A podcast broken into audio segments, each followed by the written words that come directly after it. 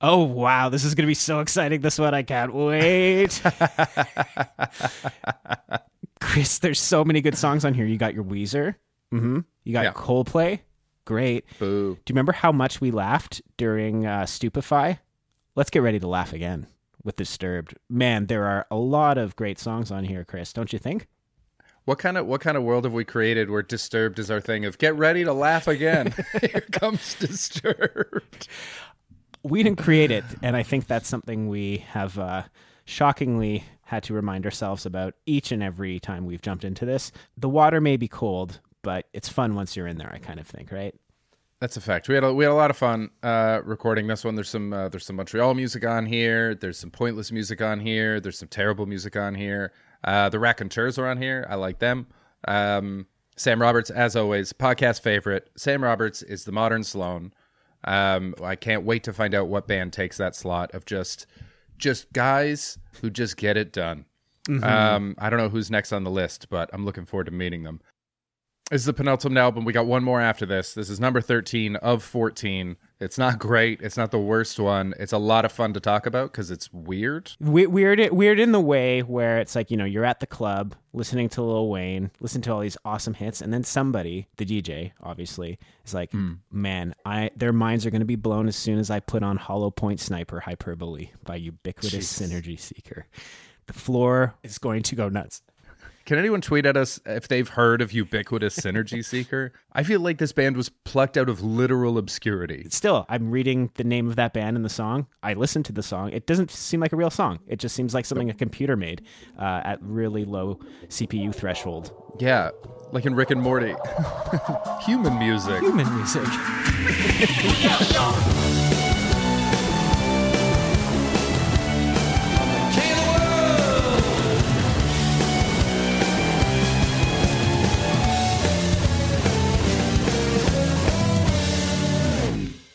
A Milli, Amelie, A Milli, Amelie. Why couldn't that song have been on this? Oh, I totally missed Carter. I 100% missed Lil well, Wayne. you missed the Carter one, two, and three apparently because I missed all of it. I still have yet to listen to any Lil Wayne I'm surprised. uh, by choice. Um, well, yeah, he caught me at a point where it was like, at this time, I was listening to like Fleet Foxes.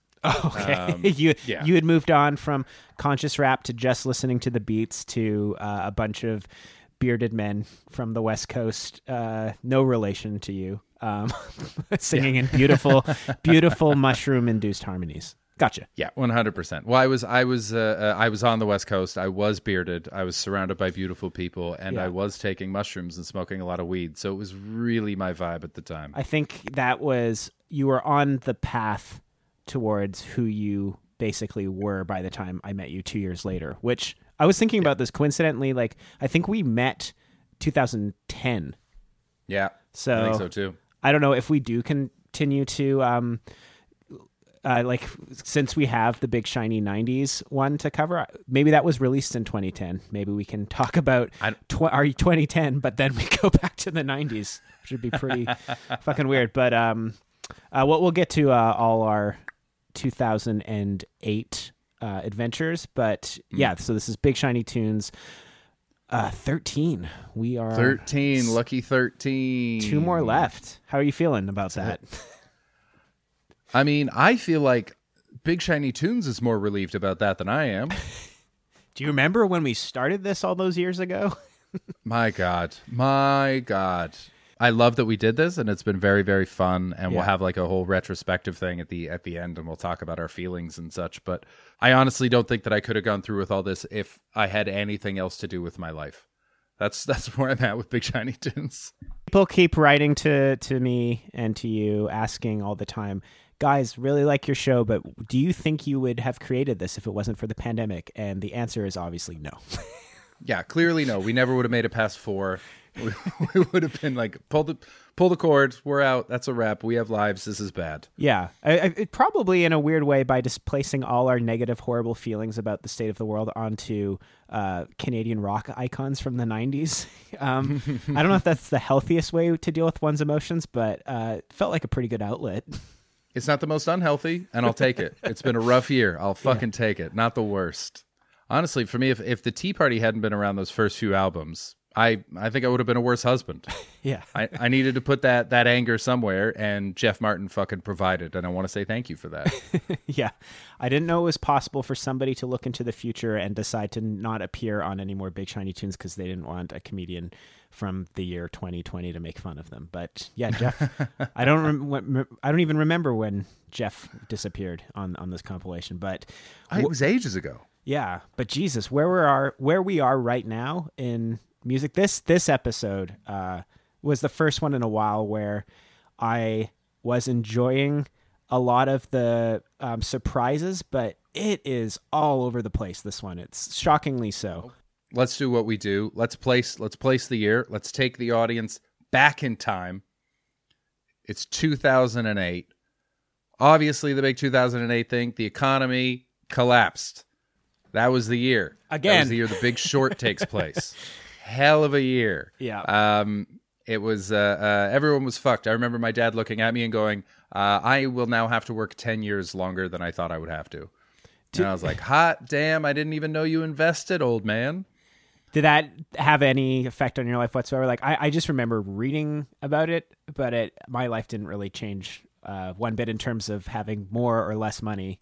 No, not at all. Yeah. Uh, not in the least. That was um, I can't. I think it was Dave Attell. No, it's Greg Giraldo. Uh, rest in peace, Greg Giraldo. One of the great comedians. Check him out um, if you're looking for a very fun comedian. Um, but he he had this bit of like, turns out economic crash doesn't matter if you have nothing. Yeah.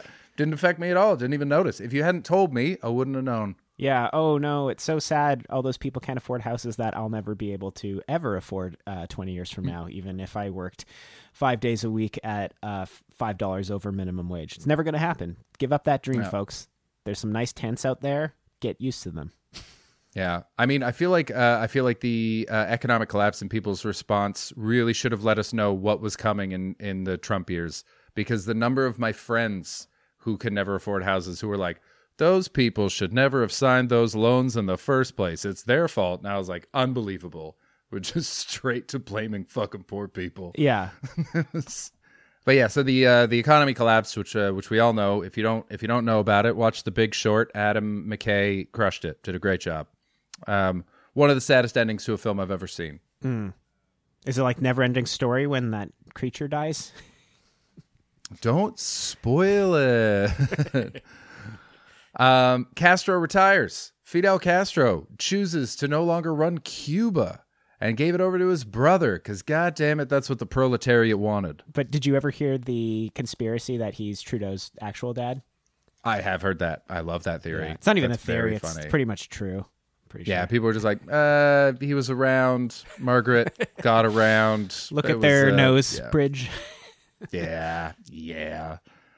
Uh, so yeah, so Castro retired. Another uh, despot, uh, Putin, chose to take a break from being president, put Dmitry Medvedev in charge, and just was prime minister for four years. Because who gives a shit, right? Just have a nice time. Fairly elected throughout all the years that he's been in power. Oh, clearly. 100%. Every vote was cast, every vote was counted. Um, Usain Bolt, fastest man alive. What a last name. What a first name. Yeah. That's a that's a superhero name. Usain Bolt? Are you fucking kidding me? Yeah. That guy that guy was made that guy was made to make waves cuz he runs so fast he's on the water. Straight Jesus styles. I wish we could have an episode just uh, like what what happens after you become the fastest person alive? Do you you eventually stop running?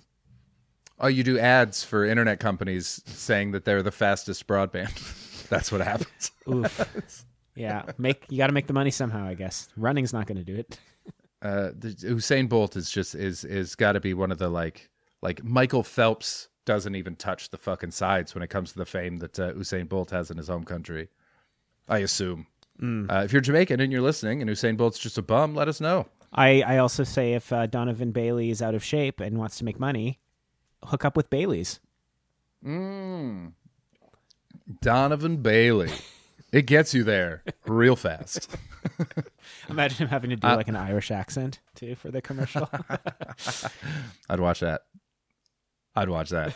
Um, so we got uh, t- 2008 films. Breaking Bad started 2008. 13 years ago, Breaking Bad started. The Dark Knight came out, the movie that launched a thousand incels. Yeah, and, and my my hard hard uh, inability to contain doing another Batman impression right now, but I'll keep it at bay. It'll come. It'll come. what else we got? WALL-E came out. Such a sweet Pixar movie. Chris, that WALL-E's about a dystopia where the world is uh, has totally ended and people are fat blobs that live in space. I know, but he's so cute. All right, Chris. I've has- already I've read Brave I've read Brave New World. I know that story, but there wasn't a cute little fucking android in, in Brave New World. WALL-E did. That's all I care about. He just wants his plant and his friend. Love that little guy. Love that little guy. Uh, Benjamin Button Ugh. came out. The the movie that launched a, a million hack comedy jokes. Yeah. Can you can you riff Um, on one right now? Oh man, what's with an avocado? It comes out looking old. It's like a fucking Benjamin Button vegetable, isn't it? It's funny because it's true. Isn't that great? It's so good. Taken came out. Oh man, where is she? Tell me where she is. I have a very specific set of skills. That was Connery. I don't know what I'm doing. That's, that's Liam Neeson, right? Yeah. I love the end of that movie where he res- spoiler alert where he rescues his daughter. He's like, I could have killed more. I enjoyed watching that the first 10 minutes of that movie uh, because uh, when when I went traveling like uh, uh, back in 2002 when I when I moved to France Yeah. before I did my uncle who's been all over the world sat me down and gave me all this advice on like here are things that you do here are things that you don't do this will stop you from being mugged this will make you Yeah. less likely to be a victim of crime and um, as I was watching the first 10 minutes, she literally did the opposite of everything he told me to do. so whoever wrote the movie really knew what they were fucking talking about. Was- Yeah, I mean, uh, unfortunately, I think that movie's been um, sort of diminished over the years because my, my feeling on that movie now is Taken crawled so John Wick could fly. Yeah, but John Wick is fantastic. Um, whereas Taken just made. You know what I hate about Taken is that Taken made it so that middle-aged men starred in action movies. Yeah. and that made middle-aged men feel tough, and I- they shouldn't. I did net notice my dad getting weirdly cocky about some things that year. It's true. Right? Yeah. All of a sudden, he's just like, "Oh, these kids don't know. These I'm gonna I'm gonna fight an oligarch on a yacht." um, I uh, uh, two more movies that were just. This was like an eminently quotable year for movies because you've got Dark Knight came out, um, Taken, Slumdog Millionaire. You know, I've I've still never seen Slumdog. I honestly couldn't tell you if you should or not. I saw it when it came out, and I don't remember anything about it. It just feels like one of those things you miss, like when you miss these big kind of zeitgeist moments in certain films and everybody's telling you to see them. You're like, oh yeah, I totally got to see it, and then you kind of start getting annoyed by people talking about it, even if it is good. At least, Yeah. maybe that was uh, the film snob in me. But um, some I've watched uh, years later, and glad I did. Some I didn't, still don't realize what the big deal is. But uh, thoughts on that Yeah. movie, masterpiece, Chris? Fuck knows. Honestly, don't remember. So couldn't have been couldn't have been great. Yeah. I don't remember as the yeah, I don't remember a second of that movie. And Iron Man came out. That's the last notable one. The Marvel universe started in 2008. That was the beginning of it. Cinema was about to change forever. Not for the worst, but not for the best. I enjoy superhero movies, uh, but I think that the fact that they've taken over is a mistake. I liked it when they had their own little corner. Wow, Um, isn't that isn't that what Martin Scorsese said recently too?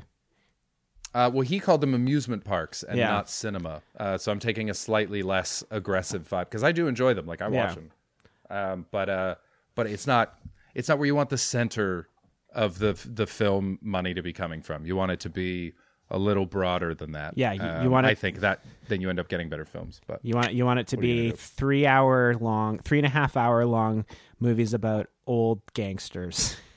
That's thank you, thank you. That's what I want with bad CGI on their young faces. um, I can't wait to actually see that new Sopranos movie though. It's like the prequel, uh, and it's going to be um, Oh, Okay. It's going to be James Gandolfini's son playing uh, young Tony. right. I think it could be really good. Yeah. I mean, that's a great idea, but mm, I, I everything that is made ten years after the original thing is made, I assume will be bad. El Camino was really bad. If you saw that, I didn't. Uh, I didn't Did like. not, Don't bother. did not. Yeah, Hot takes here Oh, on good. Big Shiny Podcast. Don't bother seeing this thing that a lot of people have seen and that you maybe might see. Wow. Um, so all right, let's get into it. What was your year like? It was 2008. Jordan Robson Kramer, Man About Town. Why Walk don't it. you tell me what your year was like first, Chris? Sure, I can go first if you want. I had um I had a fairly uneventful year. It was uh it was just very nice. I um so I I'd moved back. I couldn't I can't tell you exactly the dates on this because I'm terrible with that. But um I moved back from London. I'm in Vancouver again. I'm in White Rock actually, which is my hometown. I'm living with my parents, which is fine. They're very nice.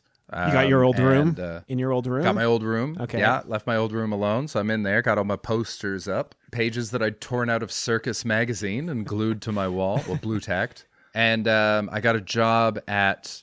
I mean, I worked at a Milestones for a little while, and that was cool. But it was. Uh, but then I went to an independent restaurant called the Washington Avenue Grill, which is still there. And if you're ever in White Rock, eat at the Washington Avenue Grill. It's owned by a couple guys who are great. The staff there are so fun. It was one of the nicest like working communities I've ever had. We all hung out all the time. Food, delicious. Ahi seared tuna, delicious. Cocktails, not great, but that's okay. Braised beef poutine, delicious. Beachfront views. You, you ever see a sunrise on a beautiful day? You, you won't at the Washington Avenue Grill because they're not open, but a sunset, you best believe that you'll see that. Heated terrace nice. currently there is now a weed dispensary underneath it it's just it's in the it's in the it's in the business space beneath it so you get a little bit high you go up you eat the best goddamn ahi tuna you've ever had watch the sunset washington avenue grill Was this kind of a bit lower key and less assholes than uh, the other jobs you had done the previous two years? no assholes That's good. wonderful job. Everyone that worked there was like, like to the point where there were, we were re- genuinely all really good friends. We all hung out every day. It was one of those weird magical moments um, where like two of the the um, the bussers lived together um, in a house that was like a, a twenty minute walk from the restaurant, and we ended up hanging out there so much that they just stopped locking their door. Yeah. And so we would just show up, and they were always happy to see us. If they weren't there, they were fine with it. They'd come home and they'd be like, "Hooray!" um, we just, yeah, we all had a, a wonderful time, and it was it was fantastic. While I was there, I was going to Capilano College and learning things, and that was very nice. Um, I enjoyed that. I was I was getting what I wanted out of university. I think I talked mostly about that last year, but I was still going uh, in 2008. Um, I I paid to go to Glastonbury for the first time. I used to go to Glastonbury to sell cheese with my friends. What? Um, Uh, how did we not get into that in the previous uh, year? That's crazy. Um, Well, a lot, a lot of things happen. Um, uh, so yeah, so some of my friends um, have a halloumi stand called Ollie's Halloumi Wraps. Um, that's right next to the pyramid stage at Glastonbury. I'd worked there two years prior, and this year I was back in Canada, and I was like, I kind of miss it. I want to go.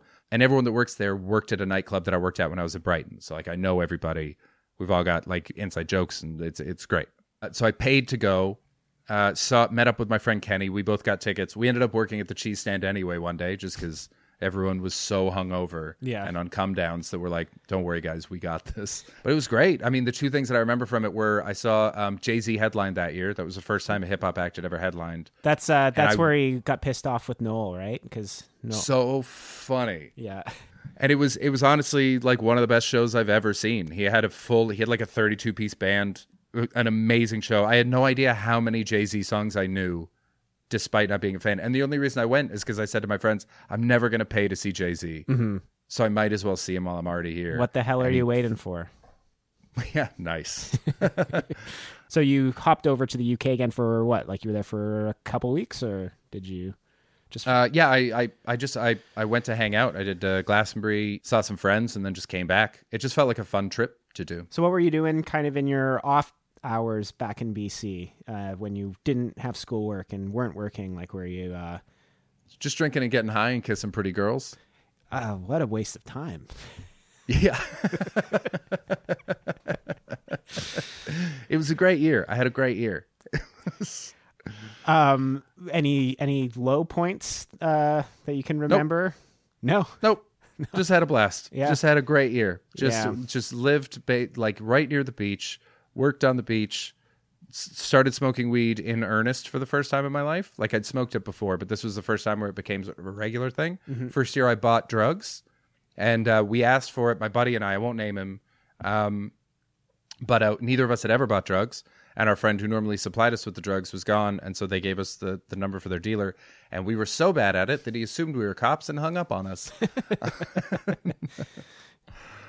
um, Yeah, no, it was just a very, very nice sort of in between year because the year before had been like moving to London, the breakup, getting back together, working at Aura was like it was that was a rough year, and so this one was just like just a year off, just to meet nice people, and I read a lot and drank way too much and laughed, just fucking laughed for a year, like really, really had a great time, and of course kissed pretty girls. I don't want to uh, class this place up too much, but anything notable that you read that year?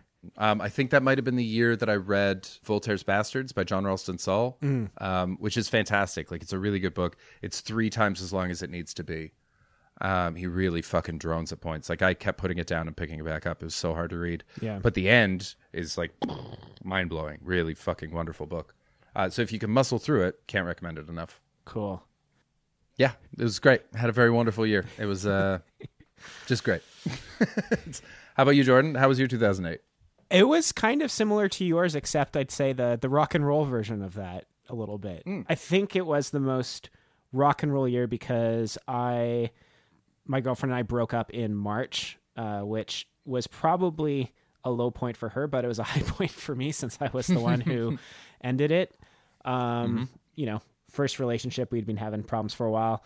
Uh, don't need to really go into it, but uh, I was free. Uh, which makes for a different tour experience because um, I don't know. Uh, I could get into some tour stories, but we Yeah, tell some nasty tour stories, Jordan. Get gross with it. Um, so we went to Europe that year as Sunset Rubdown. We were supporting uh, our second album that we had released uh, October in the previous year. So this was our first European tour. We actually got invited to play All Tomorrow's Parties in 2008, which was being held in Minehead, if you know where that is in the Oh UK. my god, Minehead is a nightmare. It was in a Butlins holiday resort. I've performed there. well, they hated me. I had a great time. um, we were there for three days. Uh, we only played the one show. We were playing in the part of the Butlins, which was the end of the indoor driving range where they set up a stage. They had parts of the uh, the resort where they actually had a musical section and stage where some of the higher ba- profile bands were, but um, it was pretty surreal. Uh, it was kind of the first festival experience we ever had as a band. They're not particularly enjoyable because they're everything has to run like clockwork, bad sound checks, all that. But um, I just had fun hanging out and seeing bands uh, at that festival. I was, I think, I just finished watching. Um, fuck, what's his name? Uh, Saul Williams play, and I went outside and started hanging around this gigantic statue of Bob the Builder, and I had smoked a bit of pot um, that day, and I didn't I didn't know who Bob the Builder was. My only feeling was, why is there this gigantic man wearing a tu- utility belt? Fair, fair question. fair Um, question. And I bummed a cigarette off this dude, and we started talking, and we just ended up uh, hanging out together for a lot of the festival. Uh, I met all his friends. Uh, they, they were these people around my age who came down from London. Like he was like a professional barista, like the same way that you went to bartending competitions. Like you, you know, like all the foam art kind of stuff they do. But uh, I, I met these people, um, just had a lot of fun hanging out with them. So much so that uh, when somebody said, "Hey, do you want to try some MDMA?" I was like, "Yeah, let's do it." And uh, I had my first experience on MDMA peaking while this band called Stars of the Lid played, which to this day is hands down one of my favorite bands and one of the groups that I wow. think got me into the idea of like uh, instrumental music or music just being things that are beyond verses and choruses. Um, Cool. What was the name of the band again? Stars of the Lid. Cool. Check check that out. They- I'm going to check that out. It was like it, so it's people don't miss it. yeah they're they're instrumental. They they they kind of fall under the ambient drone um, category, but it was it was so such an experience because I didn't know who they were and I was just talking to someone and it was the only time in my life where I was like I'm sorry I don't want to be rude but I feel that if I don't focus on this band I'm going to miss an important experience. Oh, nice. They- I Um, hope they took that well. That's such a they did sentiment. but uh it man the but the, the, the that that trip at the festival um i ended up uh partying with all, all the people i was tripping with in they, they had like rented a room at like one of the shitty chalets for that's like available on the ground and so there's Yep. like a dance party inside with them and i um i started uh making out with this redhead girl who uh, I met like during the day. Um, and I remember at one point having a total brain synapse or something like this feeling of what the fuck is going on because I was very high. And I looked out this window and she was staring at like she was outside staring at me while I kissed her. And I was like what the fuck? And it took me 10 seconds to realize that she had a twin sister um Oh my god.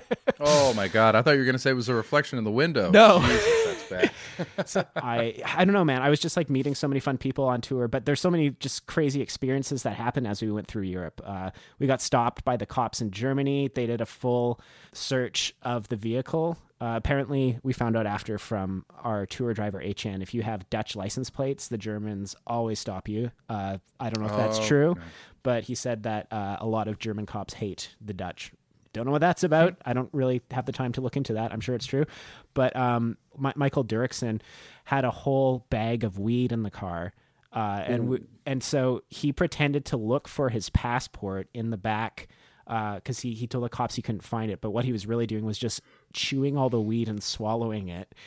And Oh, so, like in Super Troopers. yes, he did it. He did. He did like an ounce in four minutes. I don't even know how the cops didn't uh, stop him. Like, like why is he taking so long? He's like, I can't find it. It's behind all these bags. Uh, like, just eating it. And he was high for I think uh, like a, almost a full twenty four hours after I that. bet.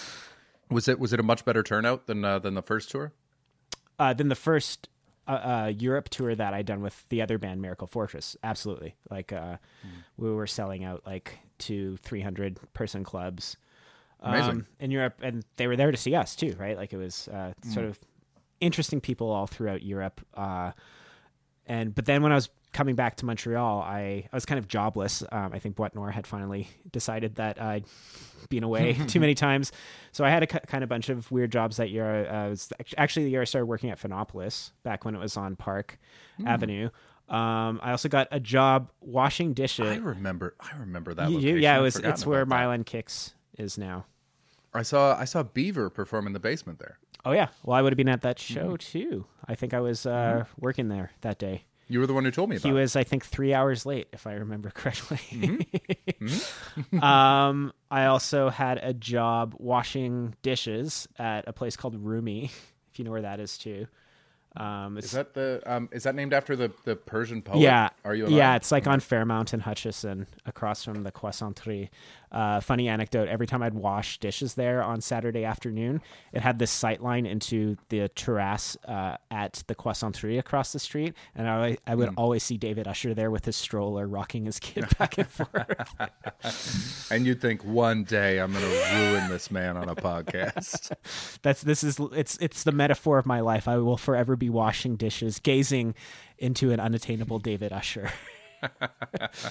David, please come on the show. We genuinely like to talk to you. I'm gonna uh, I'm gonna wrap up this year pretty quick. The last two highlights I would say about 2008 were that I uh, one day when I was hanging out on a porch with my friend Eric in between tours, um, his girlfriend, uh, who I talked about in previous episode, uh, she was my. this almost feels metaphorical now in a strange way, but um, uh, Eric and Elif were the two people who moved from Victoria. Elif was the girl I had pined for throughout high school, but they had been living in Montreal for a while at that point. Um, Elif was doing some sewing on the couch. Eric and I were having a cigarette outside on the porch, and then just kind of slowly from out of the clouds, this silent black triangle just emerges in the distance what? and we're talking we both notice this thing and it just it's sort of like moving almost like a imagine like a gentle kite just slowly soundlessly uh, coming out of some clouds just overhead and i think it took us like 10 seconds like dude i think if this is a ufo isn't it? like this is like what the fuck is this funniest part of that story is Elf was on the couch. We could see her from the porch, but she couldn't see this. So we were like, Elif, Elf, come out here. She's like, what? No, I'm in the middle of something. Come out here. And she refused to come out. So only Eric and I saw this thing. um. Anyways, I don't believe in aliens. I believe in experimental military craft, but still a weird fucking thing to see. Um. Yeah, definitely. I don't think anybody, uh, uh, uh, me least of all, saw this episode going into UFO territory. That's very exciting. So yeah, and the last thing I'd mention, or I, last thing I would like to say about this year is that I would like to officially apologize to Elijah Wood for snubbing him at our Austin, Texas show. He has to be on the guest list for that show. We put him on. Uh, we were too starstruck to say anything to him when he was in the backstage because he was with an entourage, and we're like, well, Oh yeah. he likes us, but he probably just wants to be left alone. Uh, he was very emaciated because apparently he was. Um, they were. Th- this movie got canceled, I think, like four months into it. But he was supposed to be uh, playing Iggy Pop in a biopic that never got fully made. That sounds terrible. he looked super strange. It was uh, kind of interesting growing up with Lord of the Rings and then seeing him in his present form. But it was it was kind of it was trippy too because he was uh, he was like right up front for our show. And I'd just be, I'd be like playing guitar, and I'd be like, "Don't look at Elijah Wood. Don't look at Elijah." that I look at Elijah Wood, I'm like, "That's fucking Elijah Wood." I don't know why I cared so much, but it was just, uh, it's, a, it's a weird thing when that your kind of world of people you grew up on on TV and movies just all of a sudden exist in real life in front of you, Mm. and you realize on some level it's like, oh, it's just a person. It doesn't matter. But there's always that element of uh, being a normal person who's starstruck or something. Like I don't know if you Yeah. ever got I- that, but I always think of celebrities. It's like it's because you don't meet that, you don't know them. You just feel like you know them. It's like meeting Homer Simpson. Like the, the the Elijah Wood that you and I know is a fictional character. yeah, Uh, and there's a real person named Elijah Wood who walks around in that body that we know fucking nothing about. Yeah. Uh, and so the gap between oh like Frodo and uh, and just like a guy that likes your music. Yeah. is, uh, that's a that's a lot that's a lot to cross. And some people are just like I don't give a shit. Elijah, what's going on? Thanks for coming. Um, and other people will not, and both are very understandable. Yeah, I, I feel like it's it's um it's like the opposite of when you see your therapist in public. I, I hope that if Elijah Wood is listening to this, he can understand that I was just trying to be cool. I always assumed it's uncool to go up to the celebrities. That the celebrities should come up to you, and then you can chat. Oh, I mean, I feel that way unless they specifically asked to see my show, and then I feel like that was them coming up to me. I that's I, I I- you know what it was actually. I made an ass out of myself out of two people that I respected that year. I saw um two of the guys from Animal Collective at at All Tomorrow's parties that year. uh, whose music I, I I'd mentioned like I that that one album Sung Tongs meant so much to me in 2004. I tripped on it on mushrooms many times. Like they were in my sort of musical brain, and I saw them in the artist cafeteria. And I, I'm like, I got to go up to them. I got to tell them how much their music means to me. And I went up to them, and I got cold feet, but they already had seen me come up to them. And I was holding a plate of food, and I looked at the food. I looked at them, and I said, "The potatoes are really good here." And then walked away. That's your I carried a watermelon. and then also at that festival, I saw J Mascis. Uh, if you don't know who J Mascis is, Chris, uh, Dinosaur Jr. He was like a huge. Oh yeah. I saw him. Uh, I was a Dinosaur Jr. fan too, but I was drunk when I saw him, and I yelled at him and I said, "Jay!" And he looked at me, and I just mimed playing a guitar and then doing the thumbs up sign. And he just he looked at me. He looked at me really just kind of like he just like went like nodded his head. I was like, Yeah. Yeah, thanks, I do kid. do that. Thank you. I fucking love drunk Jordan. He's so different. He's so different from sober Jordan. "It's how we." It was it was how I made friends. I think. but That's um, how we met. so I'm sure there's so many stories that are uh, uh, that I'm forgetting or that uh, it, it, it would Oh, yeah. we'd have to do an episode about it. But it was a whirlwind of a year, Chris, a whirlwind, and I didn't whirlwind. and I didn't know a single goddamn song that was on this episode. I'd say, yeah, yeah. No, I I think I knew four maybe. yeah, Um, all right, let's let's get into the musical landscape. Let's um, well, we both had we both had uh, very nice years. I'm very glad to hear that. Um, so 2008 American Top 10 list. Number one, "Low" by Flo Rida featuring T Pain. Do you remember Flo Rida? Flo ride. No, I don't. His name's just Florida, but with a space in it. Um, number two, Bleeding Love by Leona Lewis. I remember the idea of Leona Lewis. I could not pick her out of a line. I could never tell you what song she played. No One by Alicia Keys. I know Alicia Keys. I do not know that song, unless maybe I like if you played it, I guess. Uh, Lollipop by Lil Wayne featuring Static Major at number four. Oh, she licked me like a lollipop. that is new, and I absolutely approve. What are you talking about? um, uh, number five, Apologize, Timbaland featuring One Republic. Number six, No Air by Jordin Sparks duet with Chris Brown. Not anymore. Uh, number seven, Love Song by Sara Bareilles, who I had never heard of, but Sadaf has been getting very into. Hmm. Sara Bareilles, very talented woman. Uh, number eight, Love in This Club, Usher featuring Young Jeezy. Number nine, With You by Chris Brown. And number 10, Forever, also by Chris Brown.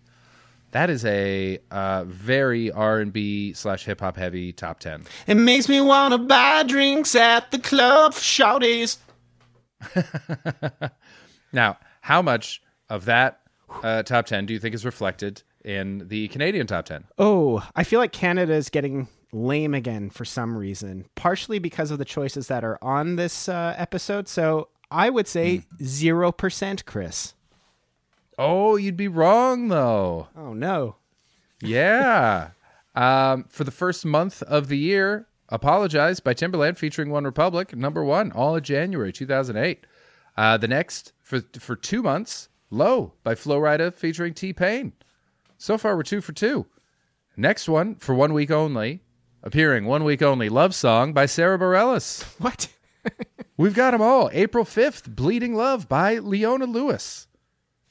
This has never happened. We've been doing. We've we've covered 13 years of this. Uh, it's because uh, auto tune, baby, is the fucking best. Yeah, you know you're gonna love it throughout all of Canada. um, and now now we move elsewhere. Uh, four minutes by Madonna featuring Justin Timberlake Ew. for a month and a half. Ew. Real gross real gross. How much do you want to bet that that was her idea? oh yeah, one hundred percent. That was um, she needed to do him a favor because Justin Timberlake was doing fine. um, May twenty fourth, "Take a Bow" by Rihanna. Then for three more weeks, four four minutes, Madonna featuring Justin Timberlake. Then the hit of the year. What was it? What was it? Two months. I Kissed a Girl by Katy Perry. Oh, it was the first time lesbianism ever existed in culture. Finally, we all know that it was real. Uh, then uh, for a month, Just Dance by Lady Gaga featuring someone named Colby O'Donis. Hmm. Just Dance. Then So What by Pink, who's still going. Still, I'm so impressed with Pink. Mm. The fact that she's still making music. If you'd asked me to pick three acts from that time period yeah. that would still be going today, Pink would not have made the list. Well, I um, it's because she writes her own music, man. Womanizer by Britney Spears for a month and a half, Hot and Cold by Katy Perry for two weeks, and then Poker Face by Lady Gaga for the last three weeks. So that was a lot more pop heavy, even though it started out um, a little bit more uh, R and B hip hop, uh, but then it went straight pop all the way down, bringing us to our notable exceptions for 2008. I only had five. Normally I have a lot and I'm very angry, but this this year I only had five things where I was like, you absolutely should have put this on. And these are all ones that I think they could have put on that okay. I also would have loved to have heard. Something off of 808s, uh, yeah. Kanye. They absolutely could have put something on there. Um, something for uh, TV on the radio released Dear Science that year. They 100% could have put something off that. Basically, any of the songs off Dear Science would have fit perfectly. MGMT, Oracular Spectacular. There's no reason why MGMT isn't on this album. Uh, Grizzly Bear released Veckatimest. Again, ton of songs that could have been on there. And the Black Keys released Attack and Release, mm. which again, like any number of songs from that album, would have fit perfectly on here and would have supplanted some straight garbage. and that's a nice sort of like varied list of mostly rock bands. And then you've got, um, you know, 808s on there. And so it would have also made for an interesting compilation. Yeah. And none of them made it. And I'm furious about it. Fair enough. I mean, you should be furious about it. Maybe if somebody was furious enough about it over at Much headquarters, then we would be doing this podcast. so thank you. That's true. um, that's a yeah. I mean, that's kind of understandable. I think I have a list that wouldn't, unlike last week where I proposed an alternate Big Shiny Tunes playlist. I feel like any of these songs could have just fit nicely somewhere and been one of those sleeper hits that would make the compilation rise up a bit more by legitimately having a good song on it. Um, so I, uh, and what's funny is that a lot of these songs are kind of tied to memories I had of that year. Um, and so we were actually listening to the first War on Drugs record, which actually doesn't sound like the formula they have now with the kind of like 80s Tom Petty-ish thing. They're a bit more of Oh, like I always think Bruce Springsteen. That's interesting. yeah, well, you know, kind of '80s Bruce though, if if Yeah. we're talking Bruce. But um, this Oh, the yeah. song Wagon Wheel Blue, uh, this album Wagon Wheel Blues that they put out uh, had this one song called Arms Like Boulders, which I think we listened to at least once a day on that entire European tour. There's something about the imagery and the mood of it. It's very kind of Bob Dylan-y in in a lot of ways, but it's it's a really fantastic song. In the Canadian world, we could have put something off Chad VanGaalen, Soft Airplane. Came out that year, um, which Oh, I've never heard of them. you, you don't know Chad VanGaalen? I'm surprised actually. Um, just given that you kind of were getting into Fleet Foxes and just sort of the world of kind of trippy folk music. Um, but yeah, uh, the, on- the only ones that really made it through for me were like Fleet Foxes and M Ward, yeah, um, and then a lot of the other stuff is just you know whatever was playing. uh, I think they chose the wrong Coldplay song on here. Personally, I I have a one of my guilty pleasure songs is "Viva La Vida." from Coldplay. Really, Yes. that's interesting. yeah spiritualized songs in the key of a and e animal collective Hmm. put out strawberry and jam strawberry jam peacebone could have been a great uh, jam no pun intended um also what else would have i put on here i'd fucking put on A Milli dude i'd put on lil wayne A Milli Yeah, oh yeah why not I gotta. You know what? I I never I never gave Lil Wayne the credit. Uh, it seems like he deserves, according to everybody. Um, and so I might have to go back and listen to one of the Carter album. Can you sum up this album in one or two sentences? i definitely can i was hoping you'd ask Excellent. Hit me. big shiny tunes 13 in which big shiny tunes tries to have its cake and eat it too Oh, interesting. I wrote down. Um, I also have an in which in my sentence. we are pretentious talk about this, listeners. pretentious assholes and i love it Listeners, we did not discuss this beforehand. We just both wrote one one sentence to sum up the album. we're right at the end of the run. We're really starting to click here. Um, I wrote uh, uh, Big Shiny Tunes 13, in which Big Shiny Tunes begs for death. I mean, wanting to have your cake and eat it too is basically asking for death, I guess. Did you ever see the end of Meaning of Life? You know, like, uh, fuck you, Big Shiny Oh, yeah. Tunes 13. wafer thin, sir. It is wafer thin. Such a gross scene, and it's amazing. Um, so disgusting. So fun. yeah, man. I, But this is, this is, I don't know. I can, I can feel a little bit of the kamikaze nature of the programming happening a bit right now. Weirdly, there's moments where it seems like it's completely phoning it in, but then there's these moments where they kind of go on these weird limbs uh, on this Yeah. one in particular. let's do it. First song. We got Weezer, Pork and Beans. I'm gonna say it right now. Best Weezer song in a while. really liked it. Felt fun. Again, understood what Rivers was saying. Very big to me in my Weezer songs. it feels like it could go either way. Really like it's not I don't have a lot to say about it. I just really liked it. I thought it was a very good Weezer song. And I love the video that they made for it because it's just a time capsule of the internet in 2008 Yeah, because it's got every memed person on there. Chocolate Rain made it. That beauty pageant winner who said something stupid made it. Um, they talk peanut butter jelly times in there. There's a, a Jedi, Yeah. a late lightsaber boy. there's a heartwarming moment too where Rivers Cuomo hugs the "Leave Britney Alone" uh, person too. Yeah. that part actually, I was like, that's awesome. They're not making fun of Yeah. them, you know. I thought the exact same thing. I was like, way to not make him a, a goof. It was like, Yeah. no, these are these are people, and it's cool, and look look how fun it is that they're all here, and all these people like they're at. It's not like they reworked the video and they're cutting to it. They brought all these people in and filmed a video with them. You've got Chocolate Rain lip syncing along to the words of Pork and Beans. Uh, yeah, yeah. There, this this song's like filled with really good one-off lines too. Um, I almost it, it almost it's almost like an Oscar Wilde level wit. That line, "Excuse my manners if I make a scene." I like that a lot. Excuse my manners if if I make a scene. No, anybody? Hello. Uh, That's all right. I mean, I didn't I didn't catch a lot of the lyrics. Um, yeah, I mean, I'm tickled pink by this song personally.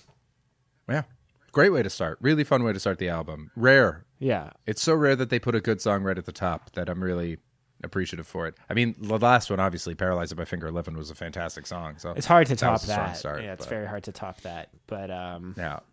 yeah. So yeah, and also kind of strangely nostalgic choice for the first song because if you sort of woke up to the song playing, you could maybe convince yourself you were back in the '90s again. It's not a very Mm. Yeah, it's a real like blue album vibe. yeah. Yeah, um, it's a, it's like as much music saying goodbye to a format that it's about to kill off forever. I don't know. We tried to reach out to these people throughout the making of this, but from what I've learned, they'd rather be on vacation. Yeah. Turns out that they have lives and don't care. yeah, it's like, hey, remember what seemed like a good idea back in '95 to start? we also thought we had a good idea at the start of 2020. so we got we got your your Weezers. What what else can we do to kind of uh, ease into number 13 of the series, Chris? Any song we could put on after this? Track two, Violet Hill, Coldplay. I feel like I know a lot of Coldplay somewhat uh, reluctantly sometimes, but uh, I and I mentioned on the podcast before how I watched that concert video. Yeah. I'm pretty sure they played this. I don't. I every time I I still can't remember how the song goes. Every time I hear it, I'm like, oh yeah, that song exists. And then uh, even preparing for this podcast, I listened to it two, twice. I don't know how the song goes anymore. Nope, couldn't tell you. It's fine. Like I remember being like, oh, this is a, this is this is a Coldplay song. This is pretty good. um, I don't know why it's on here. Yeah.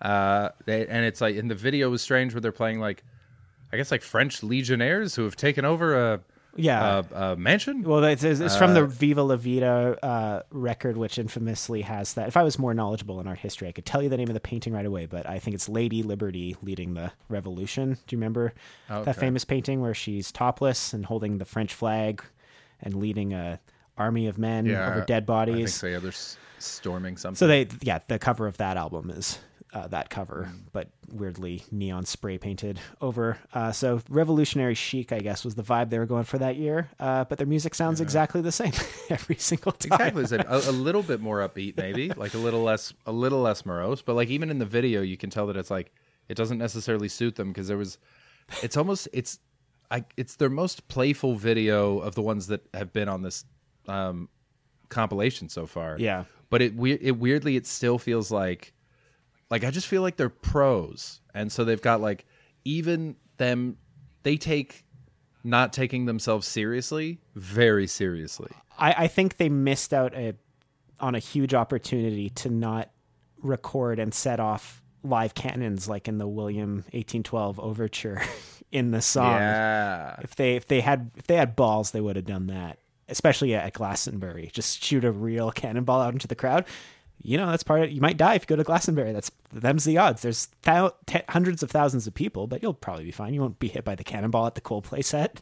Almost certainly not. And if you are, you're probably at the back of the crowd. You didn't even you didn't even fight for a spot. You don't deserve to see Coldplay. Oh my god, how great would that be if you know how remember that punk rocker GG Allin who was infamous for like shitting on stage and beating people up?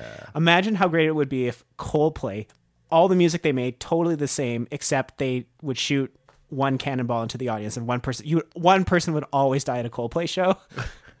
and uh but like you had to sign a contract to get in and you knew that was part of the risk and that's like that was Yeah. part of the excitement of going to a Coldplay show.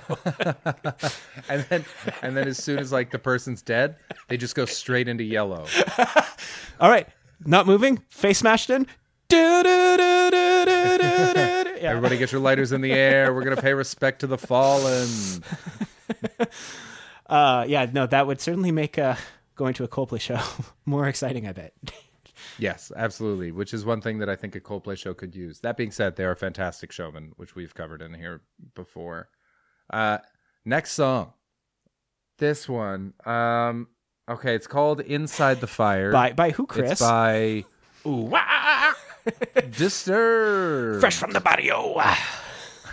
Uh, we haven't seen Disturbed in a while, and uh, this this song shows us why.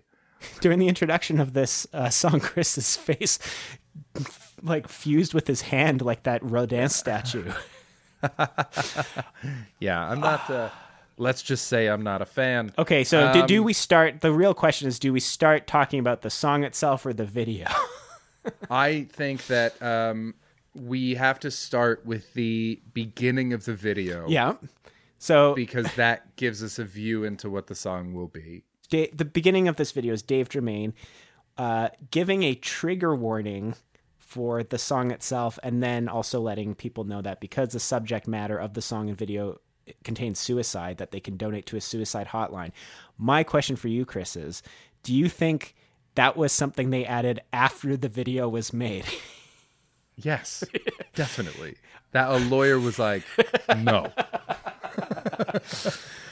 We're not doing this. the only way you can put this out and I, I understand we read your uh, 10 page email that you sent to the executives we understand this is your artistic vision that you want to go with but you have to include this otherwise the label's not going to put it out And did you? Okay, he's saying like genuinely important things, and he's talking about like a really good, like I think he mentions the hotline, which is an important thing that's out there. Yeah. and I actually agree with a lot of the stuff that he says, other than that it's triggering. This video is garbage, and only made me want to kill myself for watching so it. you haven't if you haven't seen the video it's dave draiman playing what i assume is who he wishes he could be in uh, experience in his own life returning to his apartment and finding his dead girlfriend who is made up to look very dead uh, and Very dead. She's been dead for a couple of days. Yeah, all of this is inter- interspersed with um, Disturbed rocking out to the song, which oh my god, the song itself. We're gonna have to get into that as well. But um, I, how how would how do you break down the plot of this video? Man comes home, yeah. finds dead girlfriend, lays her on the couch. Yep.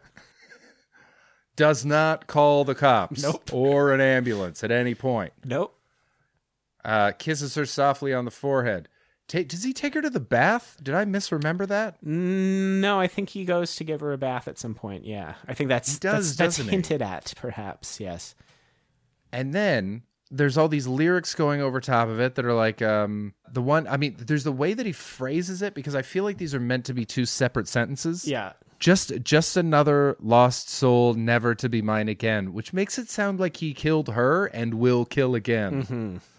Yeah. because he's like just another lost soul that's not going to be mine. I keep killing all these women. They're not going to be mine anymore. just another one. But I think it's in the phrasing that he does it. I think it's supposed to be just another lost soul. Full stop. Never to be mine again. Full separate thoughts. Yeah. But the way that he does it, he bridges it with never to never to be mine again. That really insinuates that he killed this lady. Yeah. And many, many before her. I, I'm laughing because it's the only uh, response I can do without being too disturbed. Um, And by the please watch the video if you think that we're being callous. It is fucking terrible, and you can't even take the pre-show warning seriously because he's got this look in his eye. oh, he's got like, this smug fucking. Yeah, it's hard to define. It's real. It's real, and that's that double down on the like this dude kills women was because he was he was just like, uh, if you're if you're feeling suicidal, uh, uh, so yeah. So he comes home, finds a dead girlfriend. She hung herself. He uh, uh, uh, hangs out with her for a day, uh, and then she's a zombie for a minute. Yeah. Uh, and she aims a gun at him, but then he aims a gun at himself. And now the band is covered in blood inexplicably. Yep. And and you got you got a you got a very sick metal guitar solo happening. So it is sort of reveling in this. Uh, this is like a weird necrophilic suicide fantasy, under the disguise as being anti-suicide. Yeah. Also, doesn't like it's not at all. I mean, in theory, the song the song begins with what is it? Her name is Devon, Yeah. and now she's in heaven. Something She's not going to go to heaven because She- oh, her she soul belongs to him. Yeah. Oh, terrifying! because I was gonna say the um, the fucking uh, the whole video's about him. It's not about her at all. Yeah. she's just this dead. It's like it reminded me of those. Um, have you ever seen anyone point out how many movie posters have headless women in them that are just like boobs or legs? Yeah. Like eighty percent of movie posters, and, and it just reminded me of that. It's like this lady's just a prop for your fucking emotional jerk offs. in context with this first batch of songs too um you really have to wonder what the hell is up with uh how the first six songs of this compilation rolls out all over the place. If there are any bands that are listening that are going to make a music video, hire actors. yes. Stop doing this. Stop casting yourself. You're terrible. You can't act. That's fine. You're in a band. That's not your job. You're bad at it. Grief is very difficult. We talked about this, I think, on the last one, Uh-huh. where one of the I can't remember which fucking band it was, but the guy was playing it like he lost his mind. Remember the ginger The used. terrible one? It was oh, uh, I can't remember. There were a lot of videos like that in the last one. It was either the used or it was no, no, no. It was uh, that Florida Underoath band. Under oath, yeah, Yeah. that's right. So they and he tried to play crazy person, and it's like madness is such a such a subtle, difficult thing to play. Yeah. and it's the same with grief or whatever it is he's feeling in this, hiding his boner over this dead woman. Oh, that's totally what it is. It's- Yeah. He's he's terrible in it, and that was that made it even worse. Um, and then second, this didn't feel like a disturbed song to me. Yeah. This felt almost like an '80s metal song, like by the Scorpions or a band like that. And then there were moments of like disturbed doing it. Did you get that as well? It was a really weird vibe on this track. Yeah. No, I did. I this everything about this is a um colossal mess. Wa- definitely watch the video. Um, I've actually, you know what? I made um, to, to to go through it. I just made a playlist on my YouTube page Okay. um, of all of them, and uh, uh, all but one song has a music video.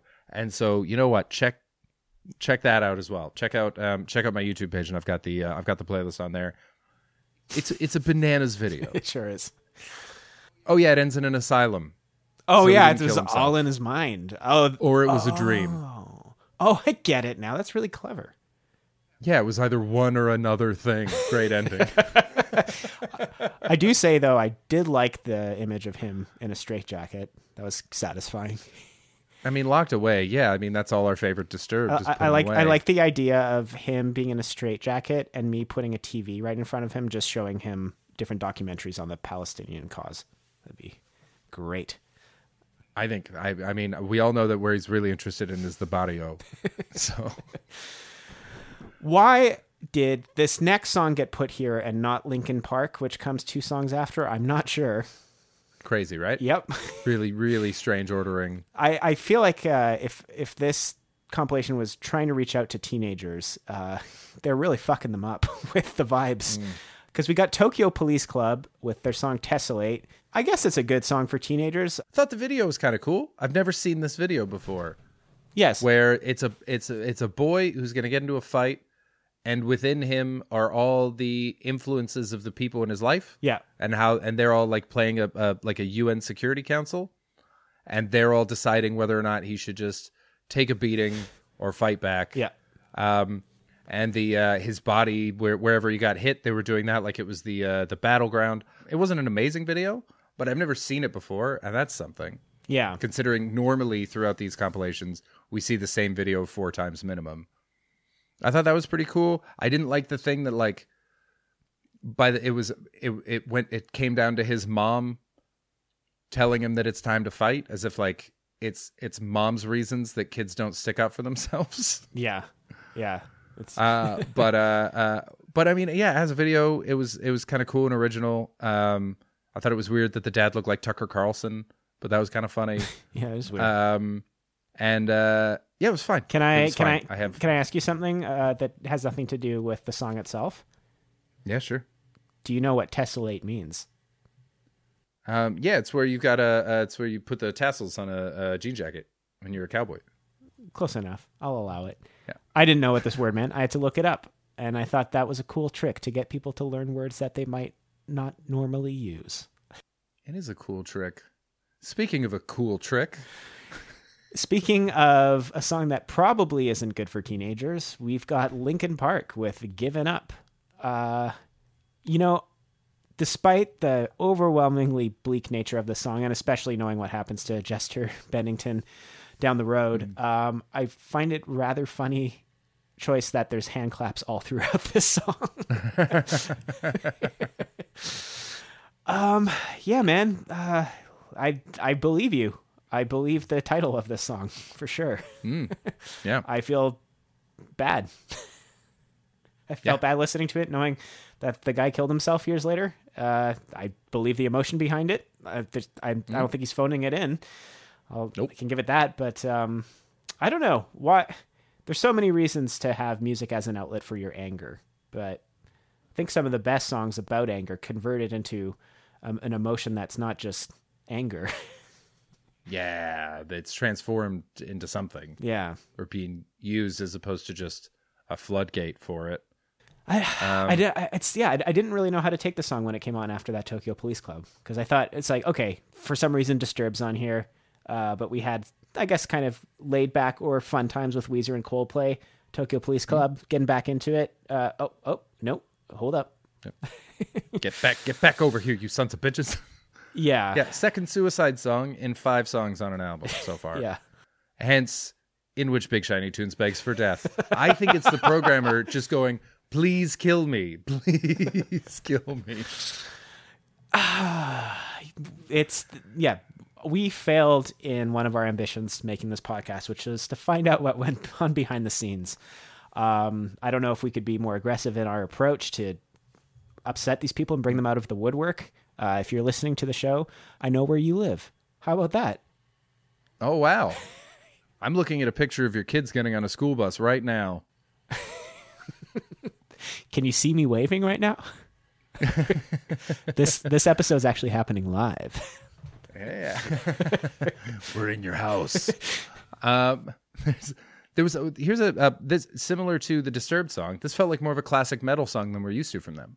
I guess i mean what kind of metal There's though? no rapping on it. Yeah. There's no Mike Shinoda. Yeah, where- and where's- even even the use of the guitars and stuff. It felt like I didn't I didn't notice a DJ. yeah maybe the rest of the band gave up on showing up to the song Yeah, may, yeah. Maybe they were all just like, eh, "This feels like you, Chester. You you hold this one down. I'm We're gonna- we're gonna go yeah. get a drink." Yeah, no, I, I had I had this trip planned to the Caribbean with my family for months now. So you you uh you go to the studio. It's cool.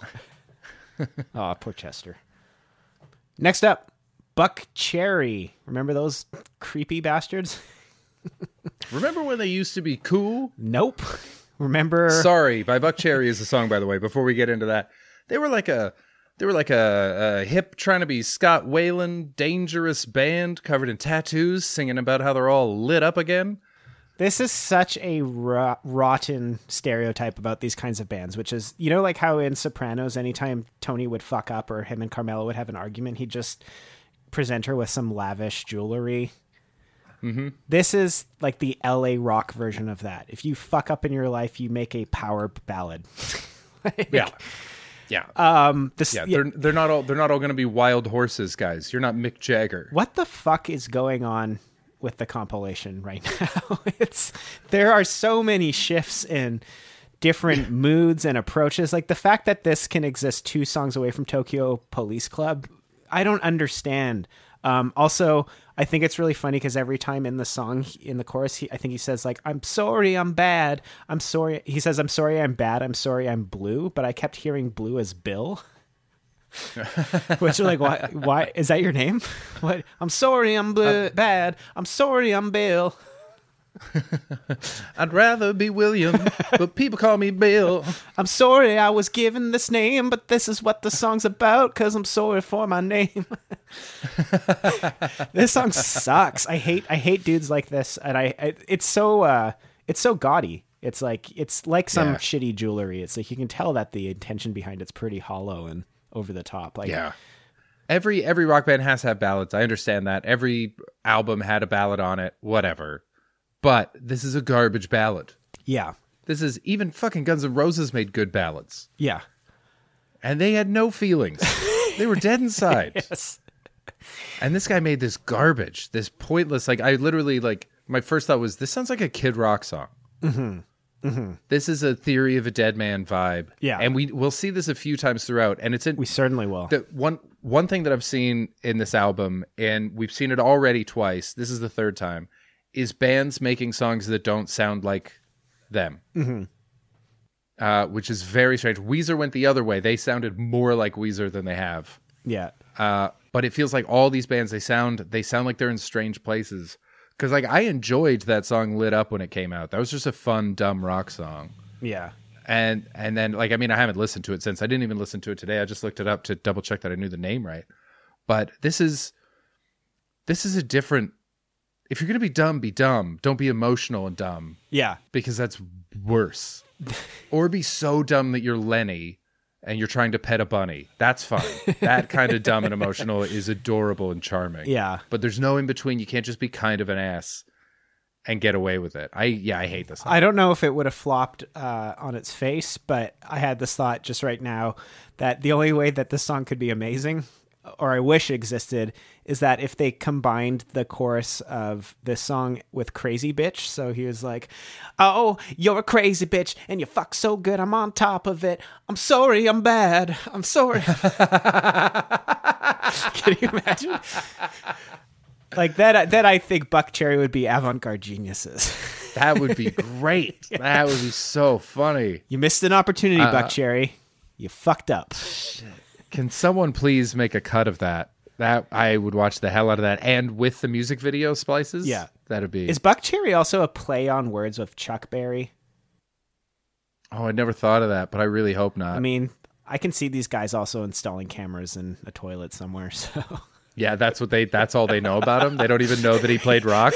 it's just all they know is he's the famous toilet cam no, guy. It's like there's a there's a Back to the Future style movie where Buckcherry find a time machine and they go back in time and see Chuck Berry installing cameras and they call their uh, relative and they're just like, you know that idea you've been looking of selling uh, uh public purloined public P tapes. Yeah. yeah, what a bunch of sickos. Yeah, yeah, uh, yeah. Let's not give them any more. Oh, one. The only good thing about it, they used they used actors. Thank you very much. Oh, they, he's not yeah. the guy in it. I had to double check. He used an actor. I appreciate that. It, it's a terrible video for a terrible song, but he didn't act in it, and I will give him that. You got to give people their due where they deserve it. Mm-hmm. Um, next song, because fuck Buckcherry. Yeah. fuck Cherry. How did no one think of that before? Chicken cherry cola. Um, Sorry. Chickadee China, the Buck Cherry chicken. um, Make it with You, Mm-hmm. A song title that I hate. What do you think I feel about this song? I don't know because I I was taken aback by it in a couple ways. Mm. Um, I went in thinking that I would hate it. Yeah. Because of the title. Yeah. And I was listening to it. I was like, oh, this is all right. And then the chorus kicked in, and I was like, oh, this is better than all right. And then and then it was it was like four different songs in one. It was very confusing Mm-hmm. And a very nice makeout party music video. Yeah. where I was like, you know what, this is actually kind of sweet. It started with them driving in the desert, like all of their music videos do for some reason. yeah. But by the end, it was just a bunch of people kissing on each other, Totally. and I was like, well, this is nice. This is not this stripper brigade that we've had in the last few compilations. Yeah, totally. It made me think that maybe instead of spying on uh, my neighbors with binoculars, I should just watch this video. yeah, just smooching, just a bunch of people smooching. Um, I kind of ruined the surprise, I think, by agreeing with some of the things we're saying. But I got to say, totally in the same boat as you. I was like, what a stupid name for a song. And then it started playing. And I got to say, the, the vibe of the song actually uh, won me over. Uh, surprisingly, too. The chorus really reminded me of a band that I could not put my finger on. I know. I know what you mean. There's somebody, Right? yeah. There's somebody that we're hearing. And I was like, is it Mark Knopfler? No. Is it, it? There's some. There's something from the '80s, and I can't quite place it. But we'll maybe we'll figure it out by the time we record the outro. Yeah, I hope so because it was um, it's it's there and it's pronounced and it's currently unnamed and it's infuriating. yeah. But even like, yeah, I mean, I, I sort of laughed when it was the title of the song. It's like, that's dumb. And then he's driving in the desert, and I was like, fuck this. Yeah. And the song started, I went, all right, no, fair enough. You got me. You got me. You sons of bitches. You got yeah, me. yeah. No, that's uh, I got to say that's a something I, you have to tip your hat to when you go in eager to hate it, and then it wins you over. Yeah. That's that's that's hard. That's a genuine. That's a skill. That that's a sign of a well-made song. Yeah. Um, All right, next song. we got Wintersleep, Montreal's own Wintersleep, with Weighty Ghost. Who I know these guys. Um, I don't Hmm. know their music.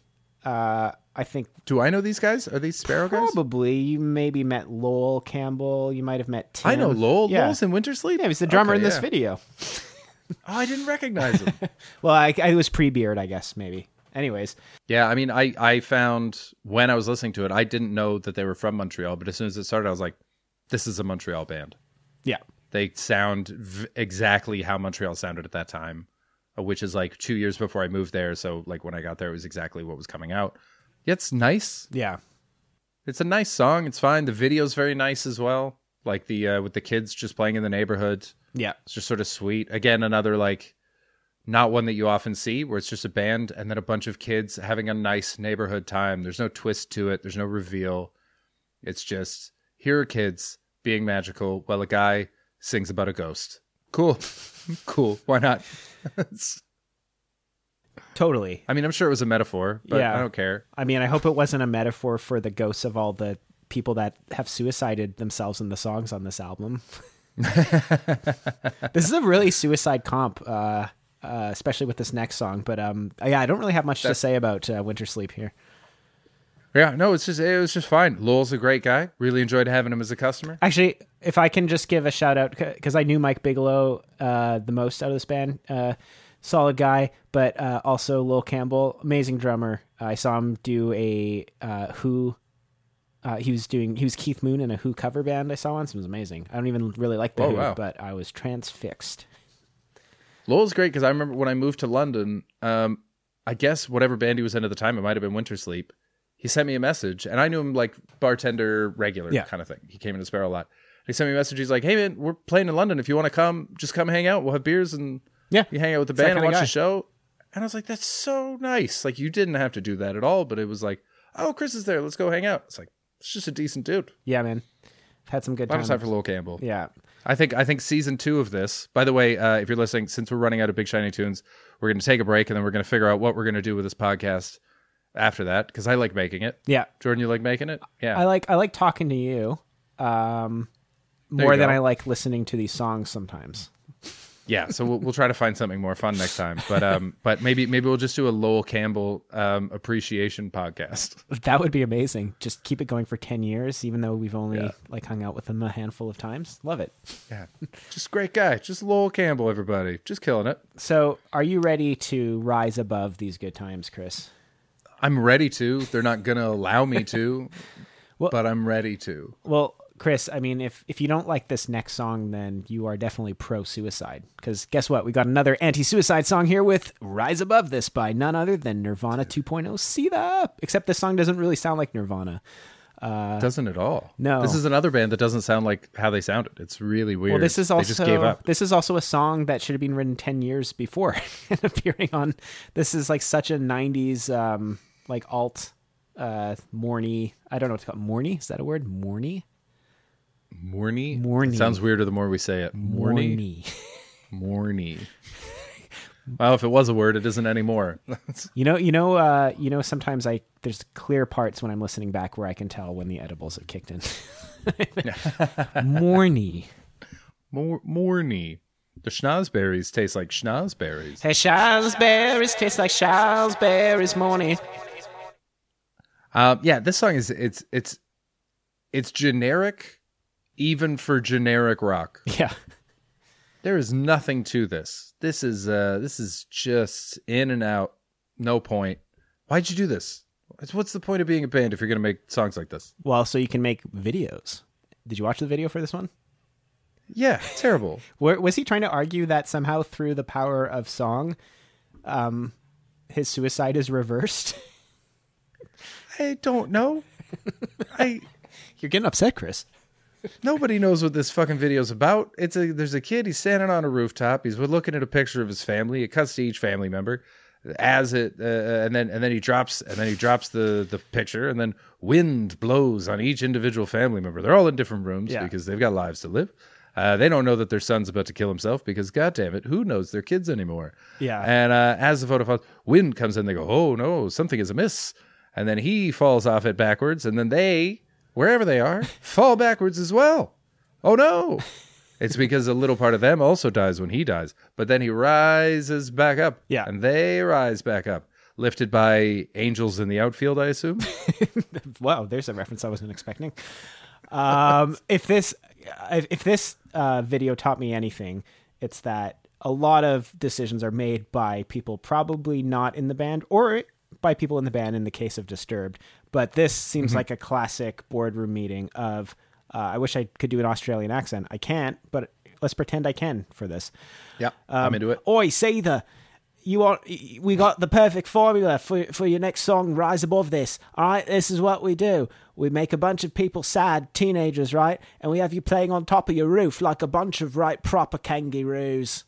That is what those kangies do.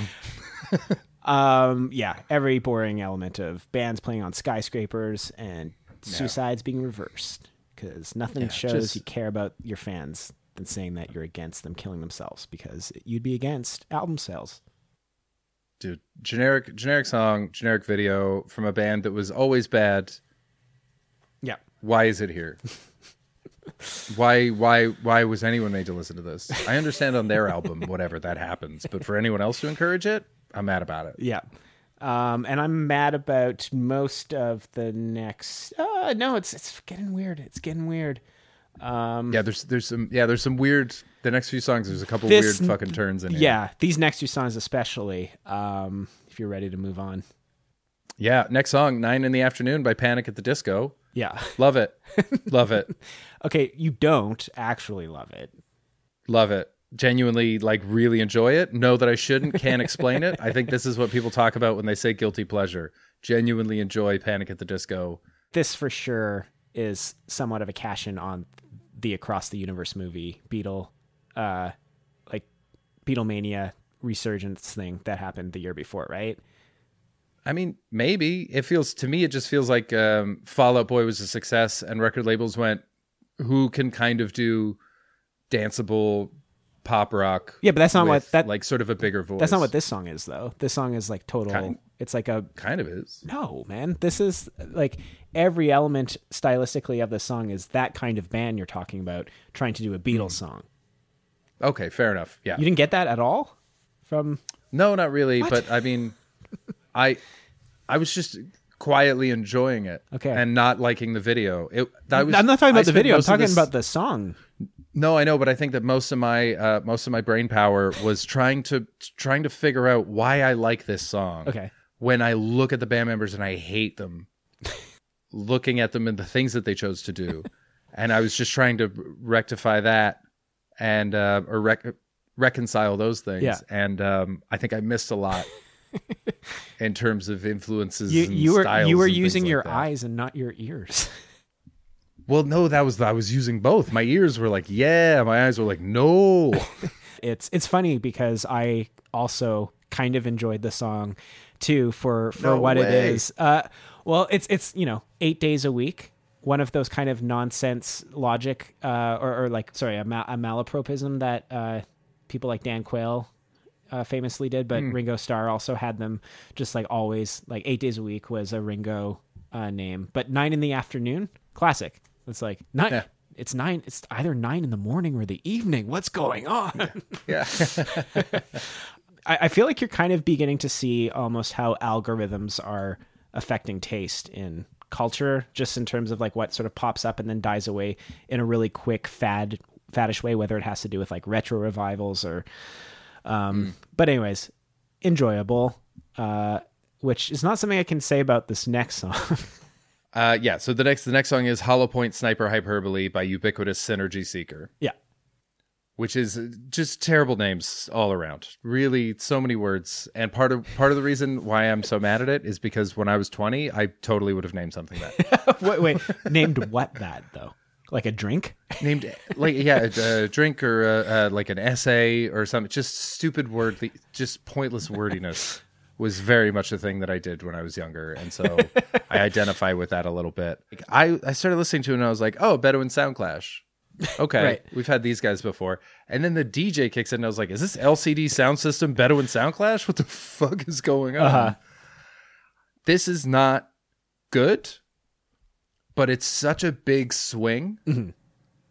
that I kind of respect the fuck out of them for trying to make it. I and honestly, I think that the thing that's holding it back most is the guy's got the wrong voice for this music. Well, what is this kind of music though? Describe the style. That's the thing. It's like there's no it's it's LCD Soundsystem Bedouin Soundclash. so there's no like there's no one voice. I can't tell you which voice he should have, but Bedouin Soundclash voice isn't the one for this. And I honestly think that that's holding it back in a way that it could they could have made something very interesting out of this. Um, and that's one thing that made that impossible. Just the fact that they tried. Like I just I just love that this band exists yeah, yeah. where it's this guy and a DJ and they gave it a shot and it didn't work out, but they tricked enough people to get a record deal. most awful songs that we cover on this compilation are depressing. Like it's like a Mm. it's that kind of awful. But this song, uh, Hollow Point Sniper Hyperbole, uh, Yeah. is so hilariously bad uh, that it goes to some extra step that uh, we reserve for the stupefies and the all, all the other songs that you know are bad but are just kind of amazing to watch and listen happen. Um, almost every single line in this song is horrendous. Like just like uh, like you couldn't even try to write a worse line than moose meat neighbored a medley of beans screech me I like maybe the lines were just like made by some weird random generative process with like maybe they're really into computers or something and just like it is bizarre. Um I cracked up every time they went into the eyes the by that builds the boat part. you know what I'm talking about? Like the sea shanty part of the song? Nope. Didn't notice that. Really? Did you even listen to the song, Chris? I did listen to the song. Well, it's- and I watched yeah. the video, and for some reason I missed I missed that part.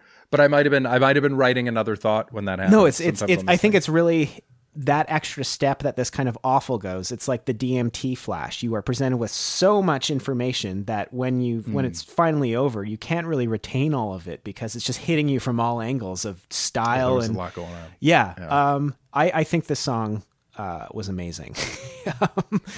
I, I I think I'm so glad I heard it, and I forgot that it existed um, because I, I remember when we started this podcast just jumping ahead and like, well, who are some of these bands that are? And, and I remember this was one of the songs I came across first, and I was like, how did we get to this point?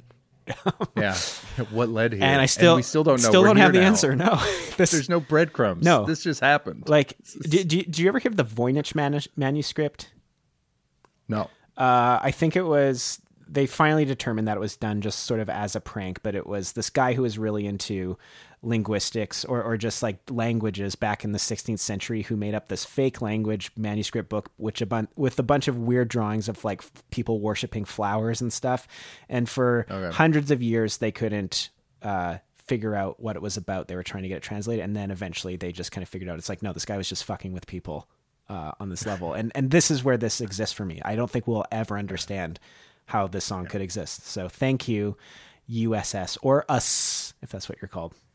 A ubiquitous synergy seeker, a plus. Yeah. what a time to be live. Um, Yeah. So, which makes this next song by Sam Roberts seem a little bit curmudgeonly, I gotta say. Yeah, he's. uh, You know what? I didn't. I didn't hear because I loved this song. By the way, it's a it's them kids by uh, Yeah. by Sam Roberts.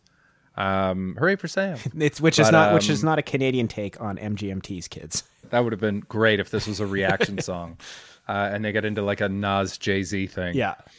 Um, yeah, I mean, I remember loving this song when it came out, and I still really enjoyed it. I think it's a very fun song. I don't have a lot to say about it, um, but listening to it, I was like, he does sound like a lot of uh, forty and fifty year olds on Twitter right now. Yeah, for Um, sure. And did you watch the like- video of it too, where he has himself as an old man?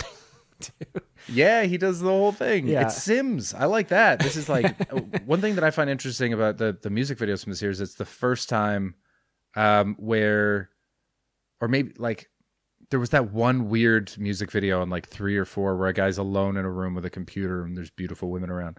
But um this is basically the first time that internet culture has entered the the music videos of this compilation, which means that the internet has been around and like just long enough that people are like, oh, it's a thing now. It went over the hump of like, this is a fad. Yeah. And how will we use it to, this is now a part of our life. So that's a, that's a really cool moment to document. Like I said, Weezer did a really good job of it.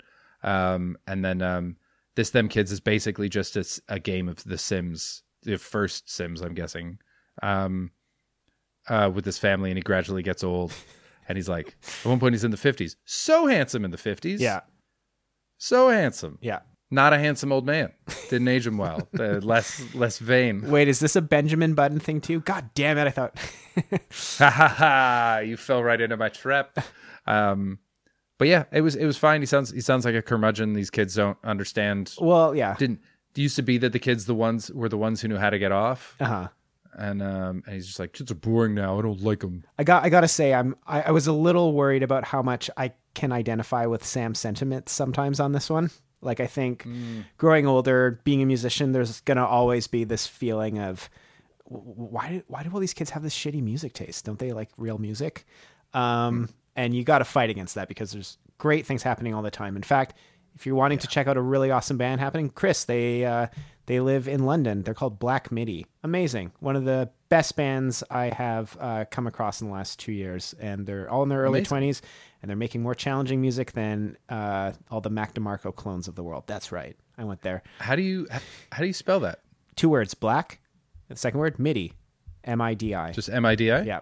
Watch their latest KEXP performance uh, that they filmed during uh, the pandemic. Amazing. Um, but uh, yeah, I didn't really have much to say about this song either, but They have a new album coming out. they sure do. I, I may have made a mistake by ordering 20 copies for the store. That's how excited I am about it.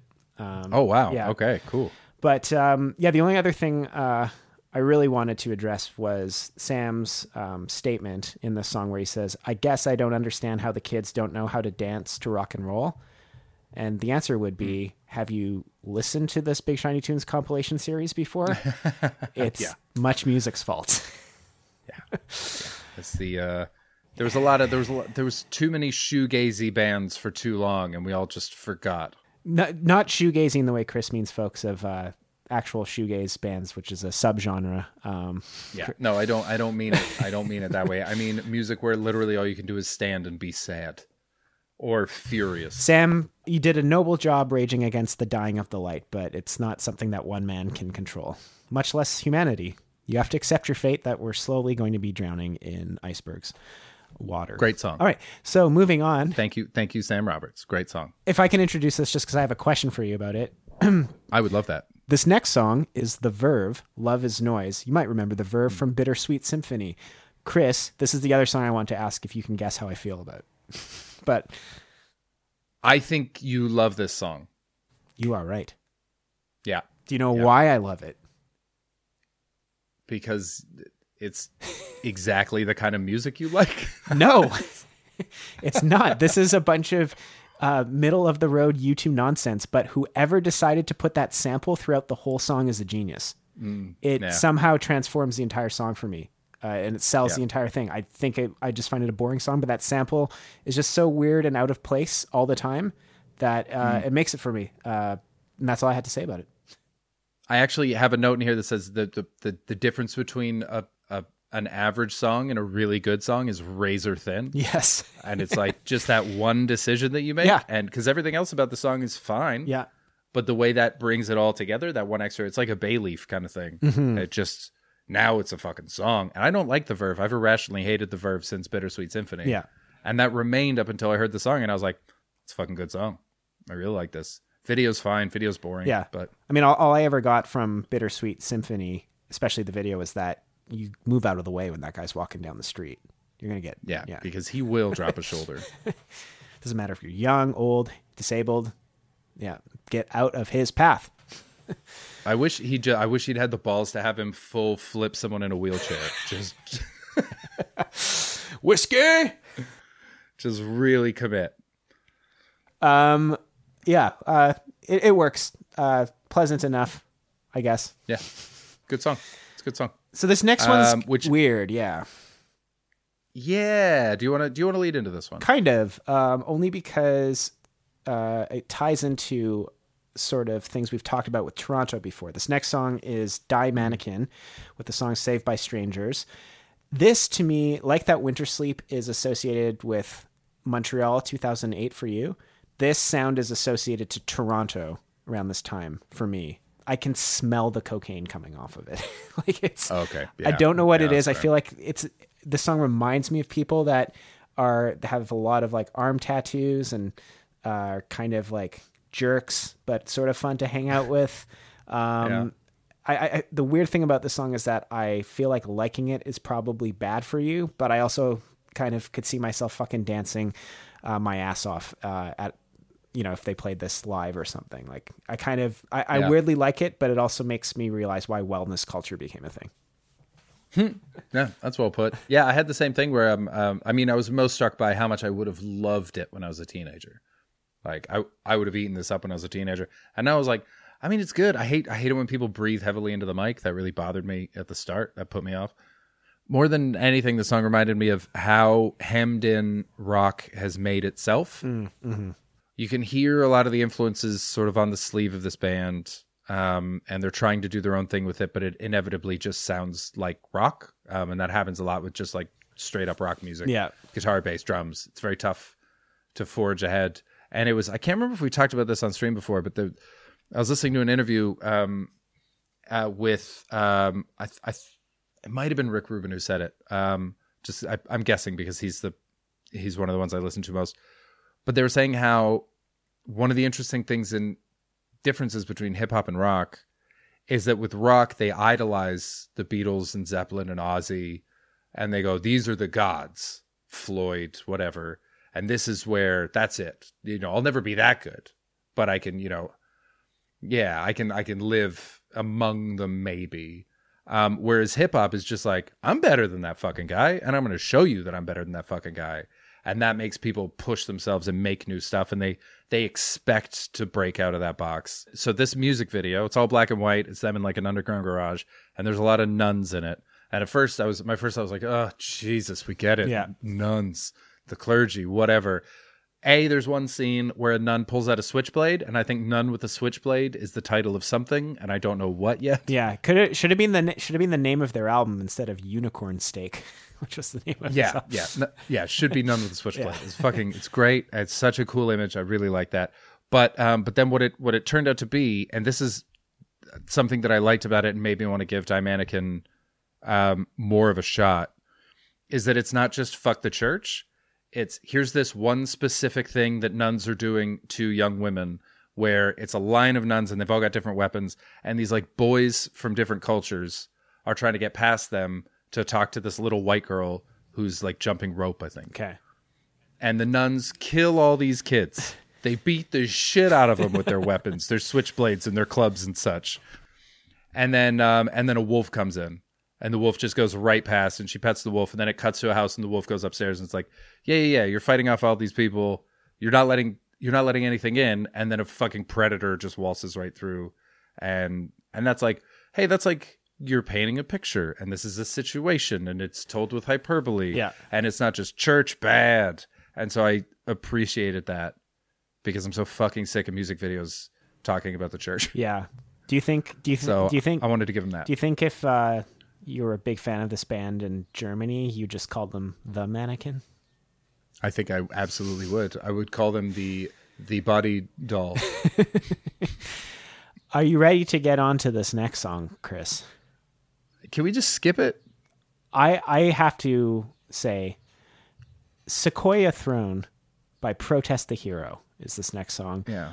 I really want to commend Canada, Big Shiny Tunes, and Much Music for creating this fucked up Frankenstein with uh, years of programming and rush worship. uh, this song straight up rules, dude. Um, what the darkness is to glam, this band is to prog metal. Here, I thought that the USS song was going to be the most ridiculous song on this compilation. Uh, it's it's a close tie if it's not this song that's the most ridiculous though, and I think I ultimately we have to give it to to this one because this song just goes beyond. This is somehow um, art to me, and I can't tell if it's intentional or not. I can't tell if this song was an accident of bad ideas or something brilliantly conceived from the get go to be the most over the top, uh, ridiculous blend of different metal stylings and emo vocalizations I've ever heard. See, I, I think that's that's why I didn't like it is because I saw all of those things except for the prog. I'm not as familiar with prog rock as as as I ought to, as I ought to be. Yeah. Um, but I I lit, my first note was unironic darkness, Sure. and whereas the darkness are are just fun. These guys are not fun, and so I think my I just immediately hated them for that. Where I was like, you guys are masturbating with other people's music, and that's gross. Uh, I I hated it, but I could, but I could be off. I could just, I could have just misunderstood it. I, I, I, I'd say the darkness take themselves more seriously than these guys. though. really? oh, for sure. Uh, Did you watch any live clips of this band performing? No! So I funny. just watched the music video where they're in a high school for some I reason. saw them play uh, some metal show in Germany, uh, like on YouTube. Um, and half the crowd is losing their shit and the other half are just standing there with their arms crossed, which I think is always the sign of an amazing band when half the people hate you and the other half are totally down. Like, I, I don't know if I'm giving this song too much credit, but this is almost like Mike Patton, John Zorn level ridiculousness to me. This is almost like Zappa level trolling going on that I, I, I can't see this as they actually take themselves seriously because they clearly don't. The guitar work reminded me of that band DragonForce. Okay. It's like an air band that got out of control. See, I don't even know that band, but um, if it's already invoking other metal to you, I think that's totally what they intended. It it reminded me of it's like four songs in one. It's a it's a mashup of a bunch of different metal styles, like you said. And honestly, my only complaint with it because they seem like they're super talented. They played it really well, and it's like yeah. What seems like, at least to someone who doesn't play music, intricate guitar work, and he does like what four or five different styles of vocals in it. Um, Yeah. he's like a one man Big Shiny Tunes. Yeah. Um, and so like they're all talented and everything. I think it was just it to me it felt like someone showing off being like look at all these things I can do rather than write a song. For Uh, sure. whereas with the darkness, it felt like like a like a Mel Brooks film where it's like I made Young Frankenstein because I love those old horror movies, and here's a silly version of it. Yeah. I guess I just didn't get the silliness coming off these guys. They felt very self serious, but again, I may have just totally fucking missed it. And you also may not fully understand how I feel because if I was gifted this album as a gift, I would return it almost immediately. I do not want this in my life. Uh, Okay. But I'm glad it exists. yeah, yeah, I can, I can, I can understand that. Also, I think it was, um, and this is this is part of the problem with being like the kind of uh, metal band that you're talking about is if you really want to do it, like if you're the darkness, then you do big glam videos, which are inherently absurd. yeah. But if you're making fun of this kind of rock, you kind of have to make a video that those guys would make, which is in, inherently self-serious, and so maybe the point would be lost on a on a loser like me. Guaranteed, as they were writing the song, they had to stop playing it because they were laughing too much. This, like, I just hear. I, it- I yeah. want you to be right. I want you to be. I right. hope I am. I may not be, and I may never know if I was or not because I probably will never listen to this band ever again. But um, if if if anyone that is a genuine protest the hero fan is listening Yeah. and can explain this band to us, please tweet at us at Big Shiny Tweets. We would love to hear from you we definitely would. because, I mean, this is this is so far the biggest mystery we've had in a while. yeah, I, You know, I there's been a lot of very simple shut them up, shut them down bands. So okay. Um, protest this hero. Protest the hero. Thank you for existing. That's that's my that's what I say. Uh, moving we on. salute your solution. That's one song too soon, but still. moving on, Chris. I, I'm jumping ahead right now, and I automatically know you have a soft spot for this dumb band because they're from Brighton. But that said, we are moving on to the Kooks with their song "Always Where I Need to Be." Uh, no, thank you. Uh, do do do choruses were already exhausted by Third Eye Blind, and uh, I hate uh, the vibe of this song. If you like it, it's because they're from Brighton. I hate the song. Um, it's uh, it feels like it feels like they heard the Hives and the Arctic Monkeys and said, "You know what this needs? A complete lack of balls." You know what this needs? It needs a pretty boy singing it who has nothing interesting to say about anything. at all. Every every single member of this band looks insufferable. yeah. Uh, I have no time for the song. I think it is bad, and it is uh, worse than bad. It is pointless, and I'm happy to move on from there. All right. Next song. Moving right on along. We got uh we got Footloose and fancy free, getting there is half the fun. Come share it with me. Moving right along, tuk-a-dung, tuk-a-dung. Anyways, uh, if you wanna be footloose and fancy free, you gotta move along to the next song. We got the raconteurs with salute your solution. Um, yeah, Salute Your Solution by the Raconteurs. Um, I have a weird thing with the Raconteurs where I think I think the White Stripes make better music, like uh, unquestionably better music, but like eight out of ten times, I'd rather just put on a Raconteurs album. Fair enough. Uh, whatever that means, fair enough. Fair enough because I guess that they're that kind of band. Don't know what to listen to while you're doing something. Put on the raconteurs. Yeah, yeah, it's just it's just solid rock. It's just Yeah, good. It's not great. It's not blowing any minds, but it's good. Still got Jack White, so there's like an interesting edge to it. I thought it was fun, It was for me. It was one of the top three songs on the album. If we're not counting "Bananas," what the hell is going on? Songs. Mm-hmm. Yeah, it's not remarkable, but like I would put it in. I would put it in the Sam Roberts zone of just like, this is good stuff. Well done, and that's fine. Just a nice, clean rock song. Put it to bed. Opened with Weezer. Closed with Raconteurs. Done and dusted. Bunch of weird turns along the way, but uh, but we got there. Instead, we have fucking these two other songs. Did you ever see 24 Hour Party People? No, I know the movie, but I haven't seen it. It's about the Manchester music scene, Tony Wilson, and a lot of the bands and uh, people involved in uh, making the records from that Joy Division, New Order, Happy Mondays, all that stuff. There's this great scene where uh, Martin Hannett, the record producer, did Joy Division, Happy Mondays, and all these bands. Anyways, he's in the studio. And Joy Division is like trying to record a song, and the drummer's just warming up or, pra- or recording the beat for the song. And Martin Horn's like, uh, sorry, Martin Hannett uh, says stop, stop, stop. And the drummer's like, what? It's like, did I was I playing something wrong? It's like, no, you you weren't playing anything wrong. It's just people have been playing that beat for decades, and I'm fucking sick of it. and that's kind of how I feel about this band. There's nothing wrong with it. I'm just kind of sick of this music um, existing in the world now. Still, like so many bands are just th- their idea of what rock and roll can be. I think, as you were saying, is pretty Yeah. limited, and uh, I'm just a snob. so that's Yeah, really all it comes down that's to. totally fair. Yeah. yeah, that's totally fair. It's it's it's just right down the middle rock. There's nothing special about it. Yeah. It's just it's just good. And if you want, if that's the kind of good that you're that you want, then it's good. And if it's not, then it's bad, and that's fine. Yeah. Um, but again, can't really hate it uh, that much because most of my hatred, I think, was reserved for this next song.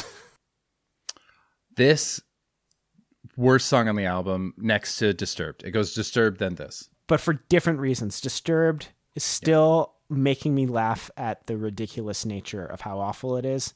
This is just uh, abysmal, abysmal. Yeah. Um, I, I, I, I could do thoughts about it, or I could just quickly sing a little ditty I wrote about uh, how awful this song is.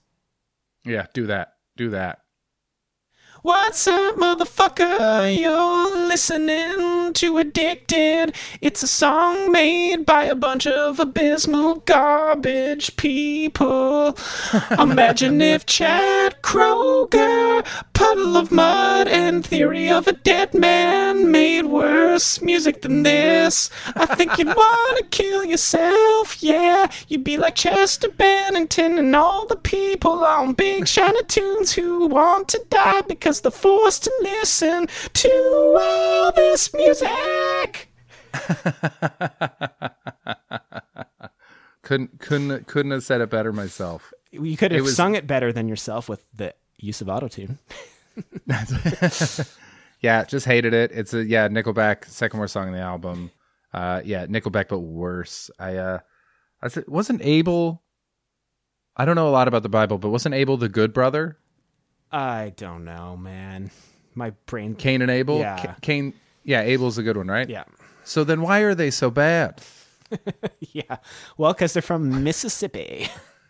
They are from Mississippi and they're terrible. They've got they've got uh, strippers in the. Here's the thing that I couldn't. Um, there was I, I was trying to figure out what the song is about, and I don't know why I was trying to do that. But I Yeah. but I was there. I think it's because there was nothing else to pay attention to. I it was the opposite of the Panic at the Disco. There was nothing to hold my attention, and so I actually got lost in thought while I was watching it. Is this about porn addiction? Is that why? Because like the whole chorus is like I uh, like I love the sounds you make and all this stuff, and it's like this guy doesn't fuck well. That's clear Yeah. from everything about him, and so there's no way he's caused those sounds in someone. But maybe he's hearing them in porn, and so like he loves that, and that's where the addiction's coming in, and that's why the video is him like looking through these tapes and filming these these glamour models that he's got to bring in and sort of writhe around, and that's that's the closest thing to this making any sense at all to me that I was able to get. Yeah, maybe. Maybe it could be that, or maybe it's a very subtle commentary on how mainstream media got addicted to the sound of auto tune because we're addicted to sounding like sharebots. Yeah, maybe it's about our addiction to Nickelback's chunky grooves. Only uh, one thing I think is sort of worth mentioning uh, about this band outside of the awfulness of this song is that I found their Wikipedia page, and over the years they uh, have replaced members, and now the names of the current members in the band. Okay, I'm going to give you uh, the the people who currently make up um, Saving Abel. I can't believe there's still a current Saving Abel. Here, here are all their first names. Okay, there's five people. We got Jason. We got Steven. We got Scott. Yep. We got Scott. And we also Yep. got Scott. There's Jason Steven and the Scots. the Scots are taking over, man. I, I imagine if all the bands were called like it, it was their dream to one day they're just biding their time so other members leave and then they can form their dream band called the Five Scots. How many emails do you think they've sent to Scott Stapp? You know Creed isn't touring, Scott. Come on, buddy. Come on, buddy. Or they could call themselves Great Scott and then they could do a month long residency in Scottsdale, Arizona. Yeah, and just play music from the Back to the Future trilogy. you know that creepy sound you've been looking for? Well, listen to this. And then it's all five Scots. we are the five Scots, and this is our new band. Come and sing along, sha la la la la, ram a ding dong, bitch. They would add a bitch at the end of that. They, they totally. I, I found I found the former lead singer's name, whose name was Jason Weeks. I found his Instagram, and his Instagram is just full of him being like, "Hang out on the back patio, bitch." And he's like, just a he's a white redhead from Mississippi. Yeah. Yep. Hey, uh, you know what's cool about Big Shiny Tunes? They they're like, we're no longer going to call it a bonus track. We're just going to give another song to round it out to 19. Since you all loved our bonus track so much, here's one more for you. But it's not bonus. This one's on the house, which Yeah, is also bonus. This one's uh, just uh, just ten percent more. This is, I think, uh, if you remember when we were talking um, to Mark Teo, Yeah. I think this was his friend's band. Yeah. Can't say I like it too much, but it's not the worst thing that exists. Yeah. I mean, um, uh, you, is it? Do you feel bad talking shit about this because Mark was such a nice guy and it's his friend? I had that feeling a little bit, and I don't have a lot of shitty things to say about it, but in a way, that's almost crueler. Yeah, Um, I where like it, this this just felt like a lot of bands to me. This felt like rock by numbers. for sure, but also it's it's it was put last for a reason. Yeah. Well, also, do you remember? Do you, do you remember that article that he wrote? So I read that article after Mark told us about it. Where um, so this the one about guy, bad Canadian was- bands. Uh, the one no, the one that was written by the by his friend in Mission District. Oh, okay. Um, uh, and it was about uh, touring across Canada, and it was a, it was at the same time as this came out, and um, and he talks about I I really hope that I'm getting this right and I'm not misremembering it, but they were like sort of a more rocky band, Yeah, uh, and then that wasn't cool, and so they were like, well, we want to be what Montreal bands are doing, so they they or no, they moved to Montreal, and everyone was like, this isn't very cool of you, and then and so they're like, okay, we'll play Montreal music, and this is this is the music of compromise. yeah, That's is it's just fine, and it could be anyone, yeah. uh, but it's nothing about it stands out. It's all just kind of Did we intro- did we even introduce the song? oh Jesus, maybe not. It's a youth youth games by the Mission District. That's almost the meanest And thing we've done in discussing Yeah. the song. Was forgetting to even introduce it.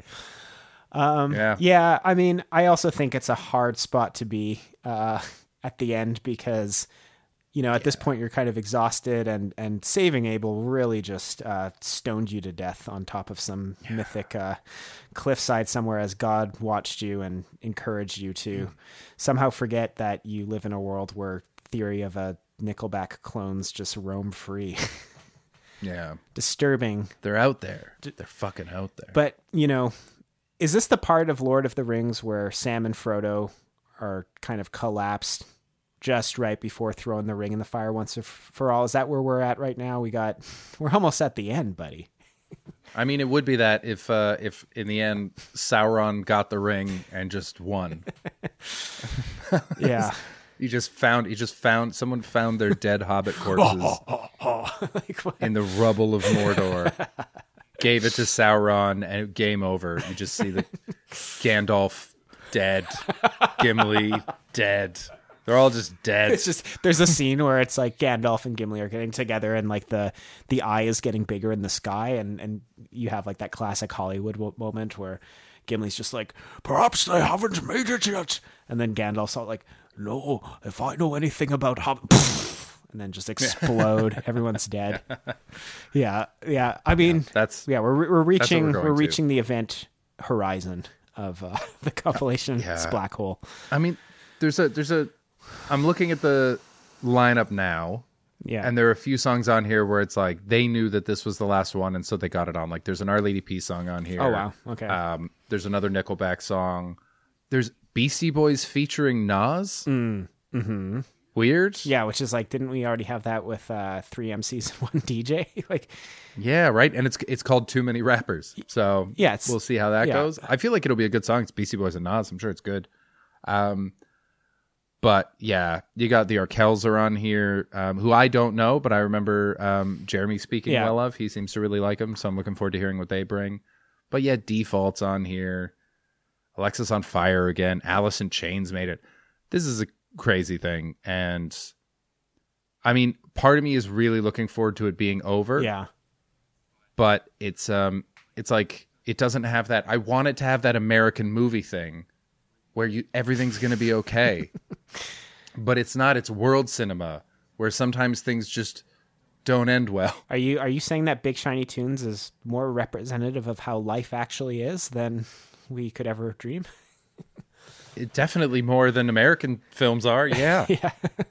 they just went, "Listen, it started out okay and then it got bad and then it stayed bad I mean, I'm and then it was yeah done." I, there's something That's that life. there's something I do not want to uh, face. I think uh, about this, which could have something to do with about life itself. I, I really just hope we can end this on a fun note. We can even cut it. Uh, but I was just hoping you could give me like something to riff on one more time with the uh, auto tune, just to get wash the taste out of our mouth of uh, living. Okay, so um, all all of these bands that were on Big Shiny Tunes Yeah. 13, Yeah. they're all making this music. They're all touring, and then the global economy collapsed, Okay. and they had to look their mediocrity in the face. Yeah. as they knew that their careers were over because the only reason they existed was riding high on a strong economy. Mm-hmm. Give me that inner monologue. Or an auto tune song. Oh yeah, as an auto tune song. Let me take you back to 2008. It was a crazy time in the world. You had the raconteurs and the kooks. They were playing Glastonbury. You had Protest the Hero, Mannequin, The Verve and Sam Roberts and USS. You had Panic at the disco, yeah. And then Caesar came around and they said, Hey man, why are our guarantees so low this next tour? And then the accountant man said, Don't you know that the economy's collapsed? And then you got on the phone with your aunt and uncle, and they said they had a mortgage that's been foreclosed. So you try to make more money, but then the shows dry up, and next thing you know, Barack Obama's in office, and everybody is happy despite the fact that the Wall Street bankers created QAnon. We did it. Queens of the Stone Age, Buckcherry and Weezer and Disturbed. Maybe they'll show up on Big Shot at Tunes 14. Linkin Park while Chester's still alive. Everybody get down tonight at the club because I'm gonna love you and give you hugs and kisses.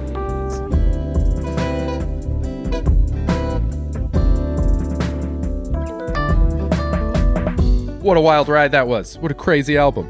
I like the Verve now. I like the Verve. How did that happen? I hate the Verve. Throughout the whole song. Feeling so good, just the way that we should, because it's nine in the afternoon. Stuck in my head forever now. yeah. If you were listening to this episode, uh, I'm sure you have a lot of questions. Specifically, what does the Washington Avenue Grill have to offer now during COVID times? Well, let me tell you. Take and bake meal kits. You can check it out Yes. on their website. They have things for kids Yes. stuffed chicken breasts, That's delicious. braised lamb shank. That is delicious. All those are tempting, but I think I would personally like to try the curry Kahlua tiger prawns. also delicious. Ahi tuna, delicious. Braised beef poutine, delicious. Take a look online. You get extra sides as well. Infused jasmine rice. delicious. Do you want a view of the sunset? Wag. You want fun, charming service? Wag. Get down to the beach. Check out the Washington Avenue Grill. Tell them Chris sent you. They won't give you a discount, but they'll be happy to hear that I'm doing all right. I was trying to think what would be my hope for the next episode, uh, since it's the last one. And it would be that magically they invented teleportation machines, which the more you use them, the less likely you were to catch COVID. And you and I could just listen to the last episode at the Washington Avenue Bar and Grill. Oh shit. um complicated feelings. I don't know where we go from here. I'm looking forward if if um, uh, to anyone listening, we are doing a season 2. We're going to take a break after 14 because we've been doing this for basically all of lockdown now. And uh, Jordan has worked his ass off editing everything. So we're going to take a break. We're going to go into season 2. We don't know what that's going to look like. But this this has been an event. I honestly think that we're about to be the one of 12 people that have listened to all 14 Big Shiny tunes. You know, yeah. And I feel like that's an accomplishment in a way. For sure. Even though everyone we've tried to engage with in the Canadian music industry around this time have not heard our cries or our pleas or even just our questions that uh, we really wanted answered, such as Jeff Martin, what's with all the scarves? Yeah, what's going on, Jeff? Except for Jeremy Taggart and Mark Teo, obviously, who came on early on and were fantastic guests. No one else wants to be a part of this podcast. It's so depressing Yeah. Because we're doing we're doing very important work really well. Here's my last plea, I guess. Much music, since you're not going to answer our questions, will you at least offer us an apology? Yes. Please apologize for releasing 14 of these and not stopping at 5 like a normal person. Uh, yeah, thank you so much to everyone uh, that's listened so far. We're gonna we're gonna bring it home next episode. Uh, do yeah, tweet at us, send us messages. We hear from you, uh, but there's there's a bunch of you that that we don't know at all, and we'd love uh, we'd love to know what you thought what you thought of it and uh, uh, coming in coming into the close. Uh, but I say we call it there. We're gonna go into 14 next week. This has been the Big Shiny Podcast. Rate and review, I guess. Yeah. I mean, there's only two left. Does it matter anymore? No. And also, again, make sure to check out uh, the WAG because it's the best place to get food on the West Coast. Washington Avenue Grill, White Rock Beach. Check it out. Ahi tuna. Bam. Bye thank you